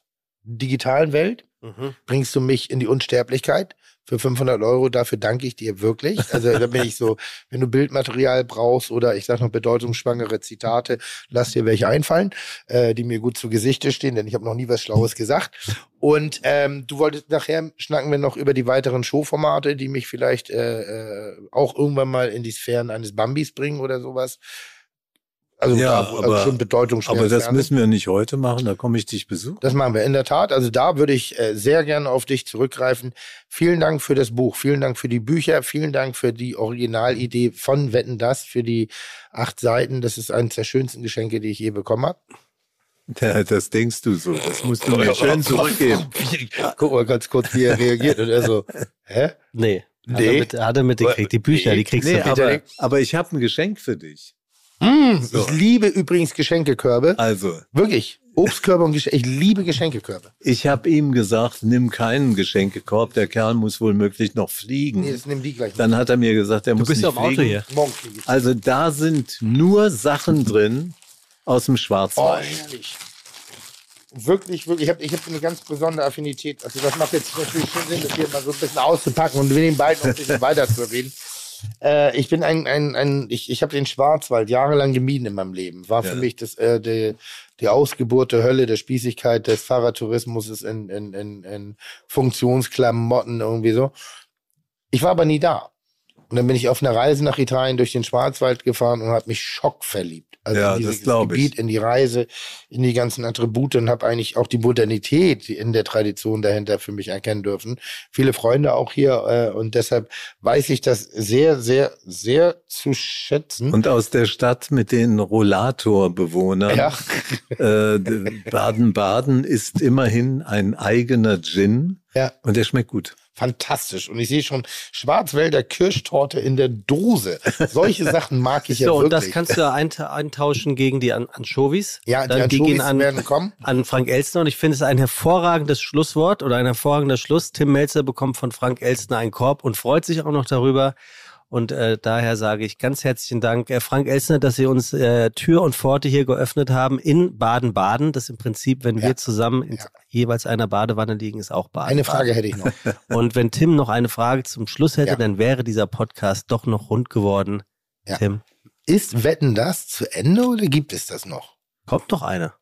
Es kommt jetzt einer Ja, mit, das ist ja das mit ist ja, Tommy Gottschalk. Mit Tommy nochmal. Aber, aber ist das zu Ende oder, oder so? ich kann es nicht sagen. Ich nehme an, wenn das ein großer Erfolg Ja. wird, werden die vielleicht so eine Regel finden, jedes Jahr einmal ein großes Wetten das zu machen. Ich wechsle kurz wieder Das- aus strategischen Gründen zum Sie. Haben Sie dann noch Einfluss auf die Besetzung der Couch? Nein. Verdammt.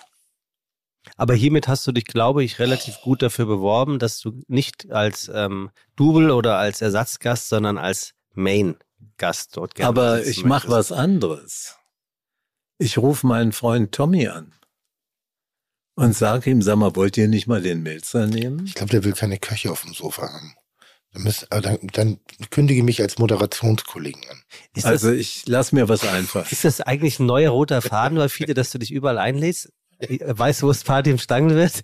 Jetzt auf das Wetten das Sofa. It's not a bug, gut. it's a feature. Also Wirklich, du musst die, finde die, ich wirklich gut. Du musst die Waffen gegen deine Feinde richten. Einfach nicht sagen, oh, ich bin nicht eingeladen, traurig, traurig. Ich- Sondern ich hab so ein- lange penetrieren. Ja, ich- Was meinst du, Ich hab wie an zu meinem dich ersten eine Bitte. Sexualverkehr gekommen bin? Dass du mir ein Foto machst mit meinen Parkinson-Boxhandschuhen. Unbedingt. Ja, Unbedingt. da liegen sie. Ganz toll. Äh, wirklich, Frank, äh, Ganz äh, herzlichen Herr Dank. Elsner, Frank, Tim, äh, was für eine große Freude hier zu sitzen und diese schönen, äh, äh, ja, äh, historischen Momente, die du mit uns geteilt hast, erleben zu dürfen. Und äh, vielen Dank vor allen Dingen für meinen Bambi, den ich dann in fünf Jahren auch dir persönlich widmen werde für das ein erfolgreichste Showformat des Jahres 2025. Okay. Insofern, ich gerne im bedanke mich bei euch auch und was ich ganz toll finde, ihr habt eine super Mannschaft, das war toll Das stimmt, vorbereitet und äh, bedanke mich ganz herzlich bei denen, die so leise da hinten sitzen mussten und Ja. das hat mir Die Spaß sind auch gemacht. nur leise während des Podcasts. Danach müssen wir schweigen, das kann ich dir sagen. insofern vielen Dank fürs Zuhören. Bis Toll. zum nächsten Mal. Ganz herzlichen Dank, Frank Elstner. Und natürlich auch dir, Tim. Dankeschön. Schade, Steffen, dass du es nicht geschafft hast, leckeres Sushi zu machen. Wir sind jetzt auch schon fast am Ende der Sendung. Kommen wir nun noch zur Auflösung der Stadtwette. Wir schalten nach Hamburg zu das Bo in die Fischauktionshalle. Wie sieht es aus? Ja, das sieht sehr gut aus hier. Ich meine, guckt euch das an, diese endlose Schlange. Zitteraal Oh ja. an Zitteraal an Zitteraal. Wow. Jetzt werden wir sehen, ob es funktioniert. Jetzt kommt es drauf an. Ich werde mal die Schlange abgehen Jawohl. und dann werden wir am Ende sehen, ob die Birne leuchtet. Ab geht's. So, jawohl, hier, das sieht gut aus. Aufpassen. Guten Abend, hallo. Oh Jawohl, immer noch weiter, es geht immer weiter, Ja. immer weiter hier, Wow. alle, alle, alle, jawohl, jawohl, hier. So, das sind jetzt die letzten, alle langsam. Guckt Und euch das hier ist die Lampe. Oh mein Gott, Jetzt wird es spannend. Ja. Jetzt wollen wir gleich den Kontakt herstellen und sehen, ob die Lampe leuchtet. Bitte Los geht's. Und sie leuchtet!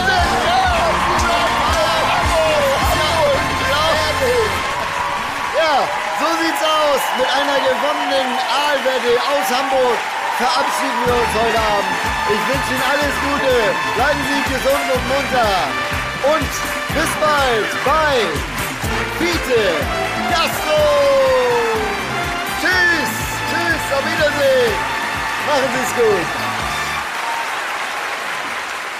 Chuck, Digga, Props, Digga, ihr habt meinen Respekt. Ihr macht Digga, Mucke, Schicke, Mucke, oh, wie gut das schmeckt. Dieser Podcast wird produziert von Podstars bei OMR.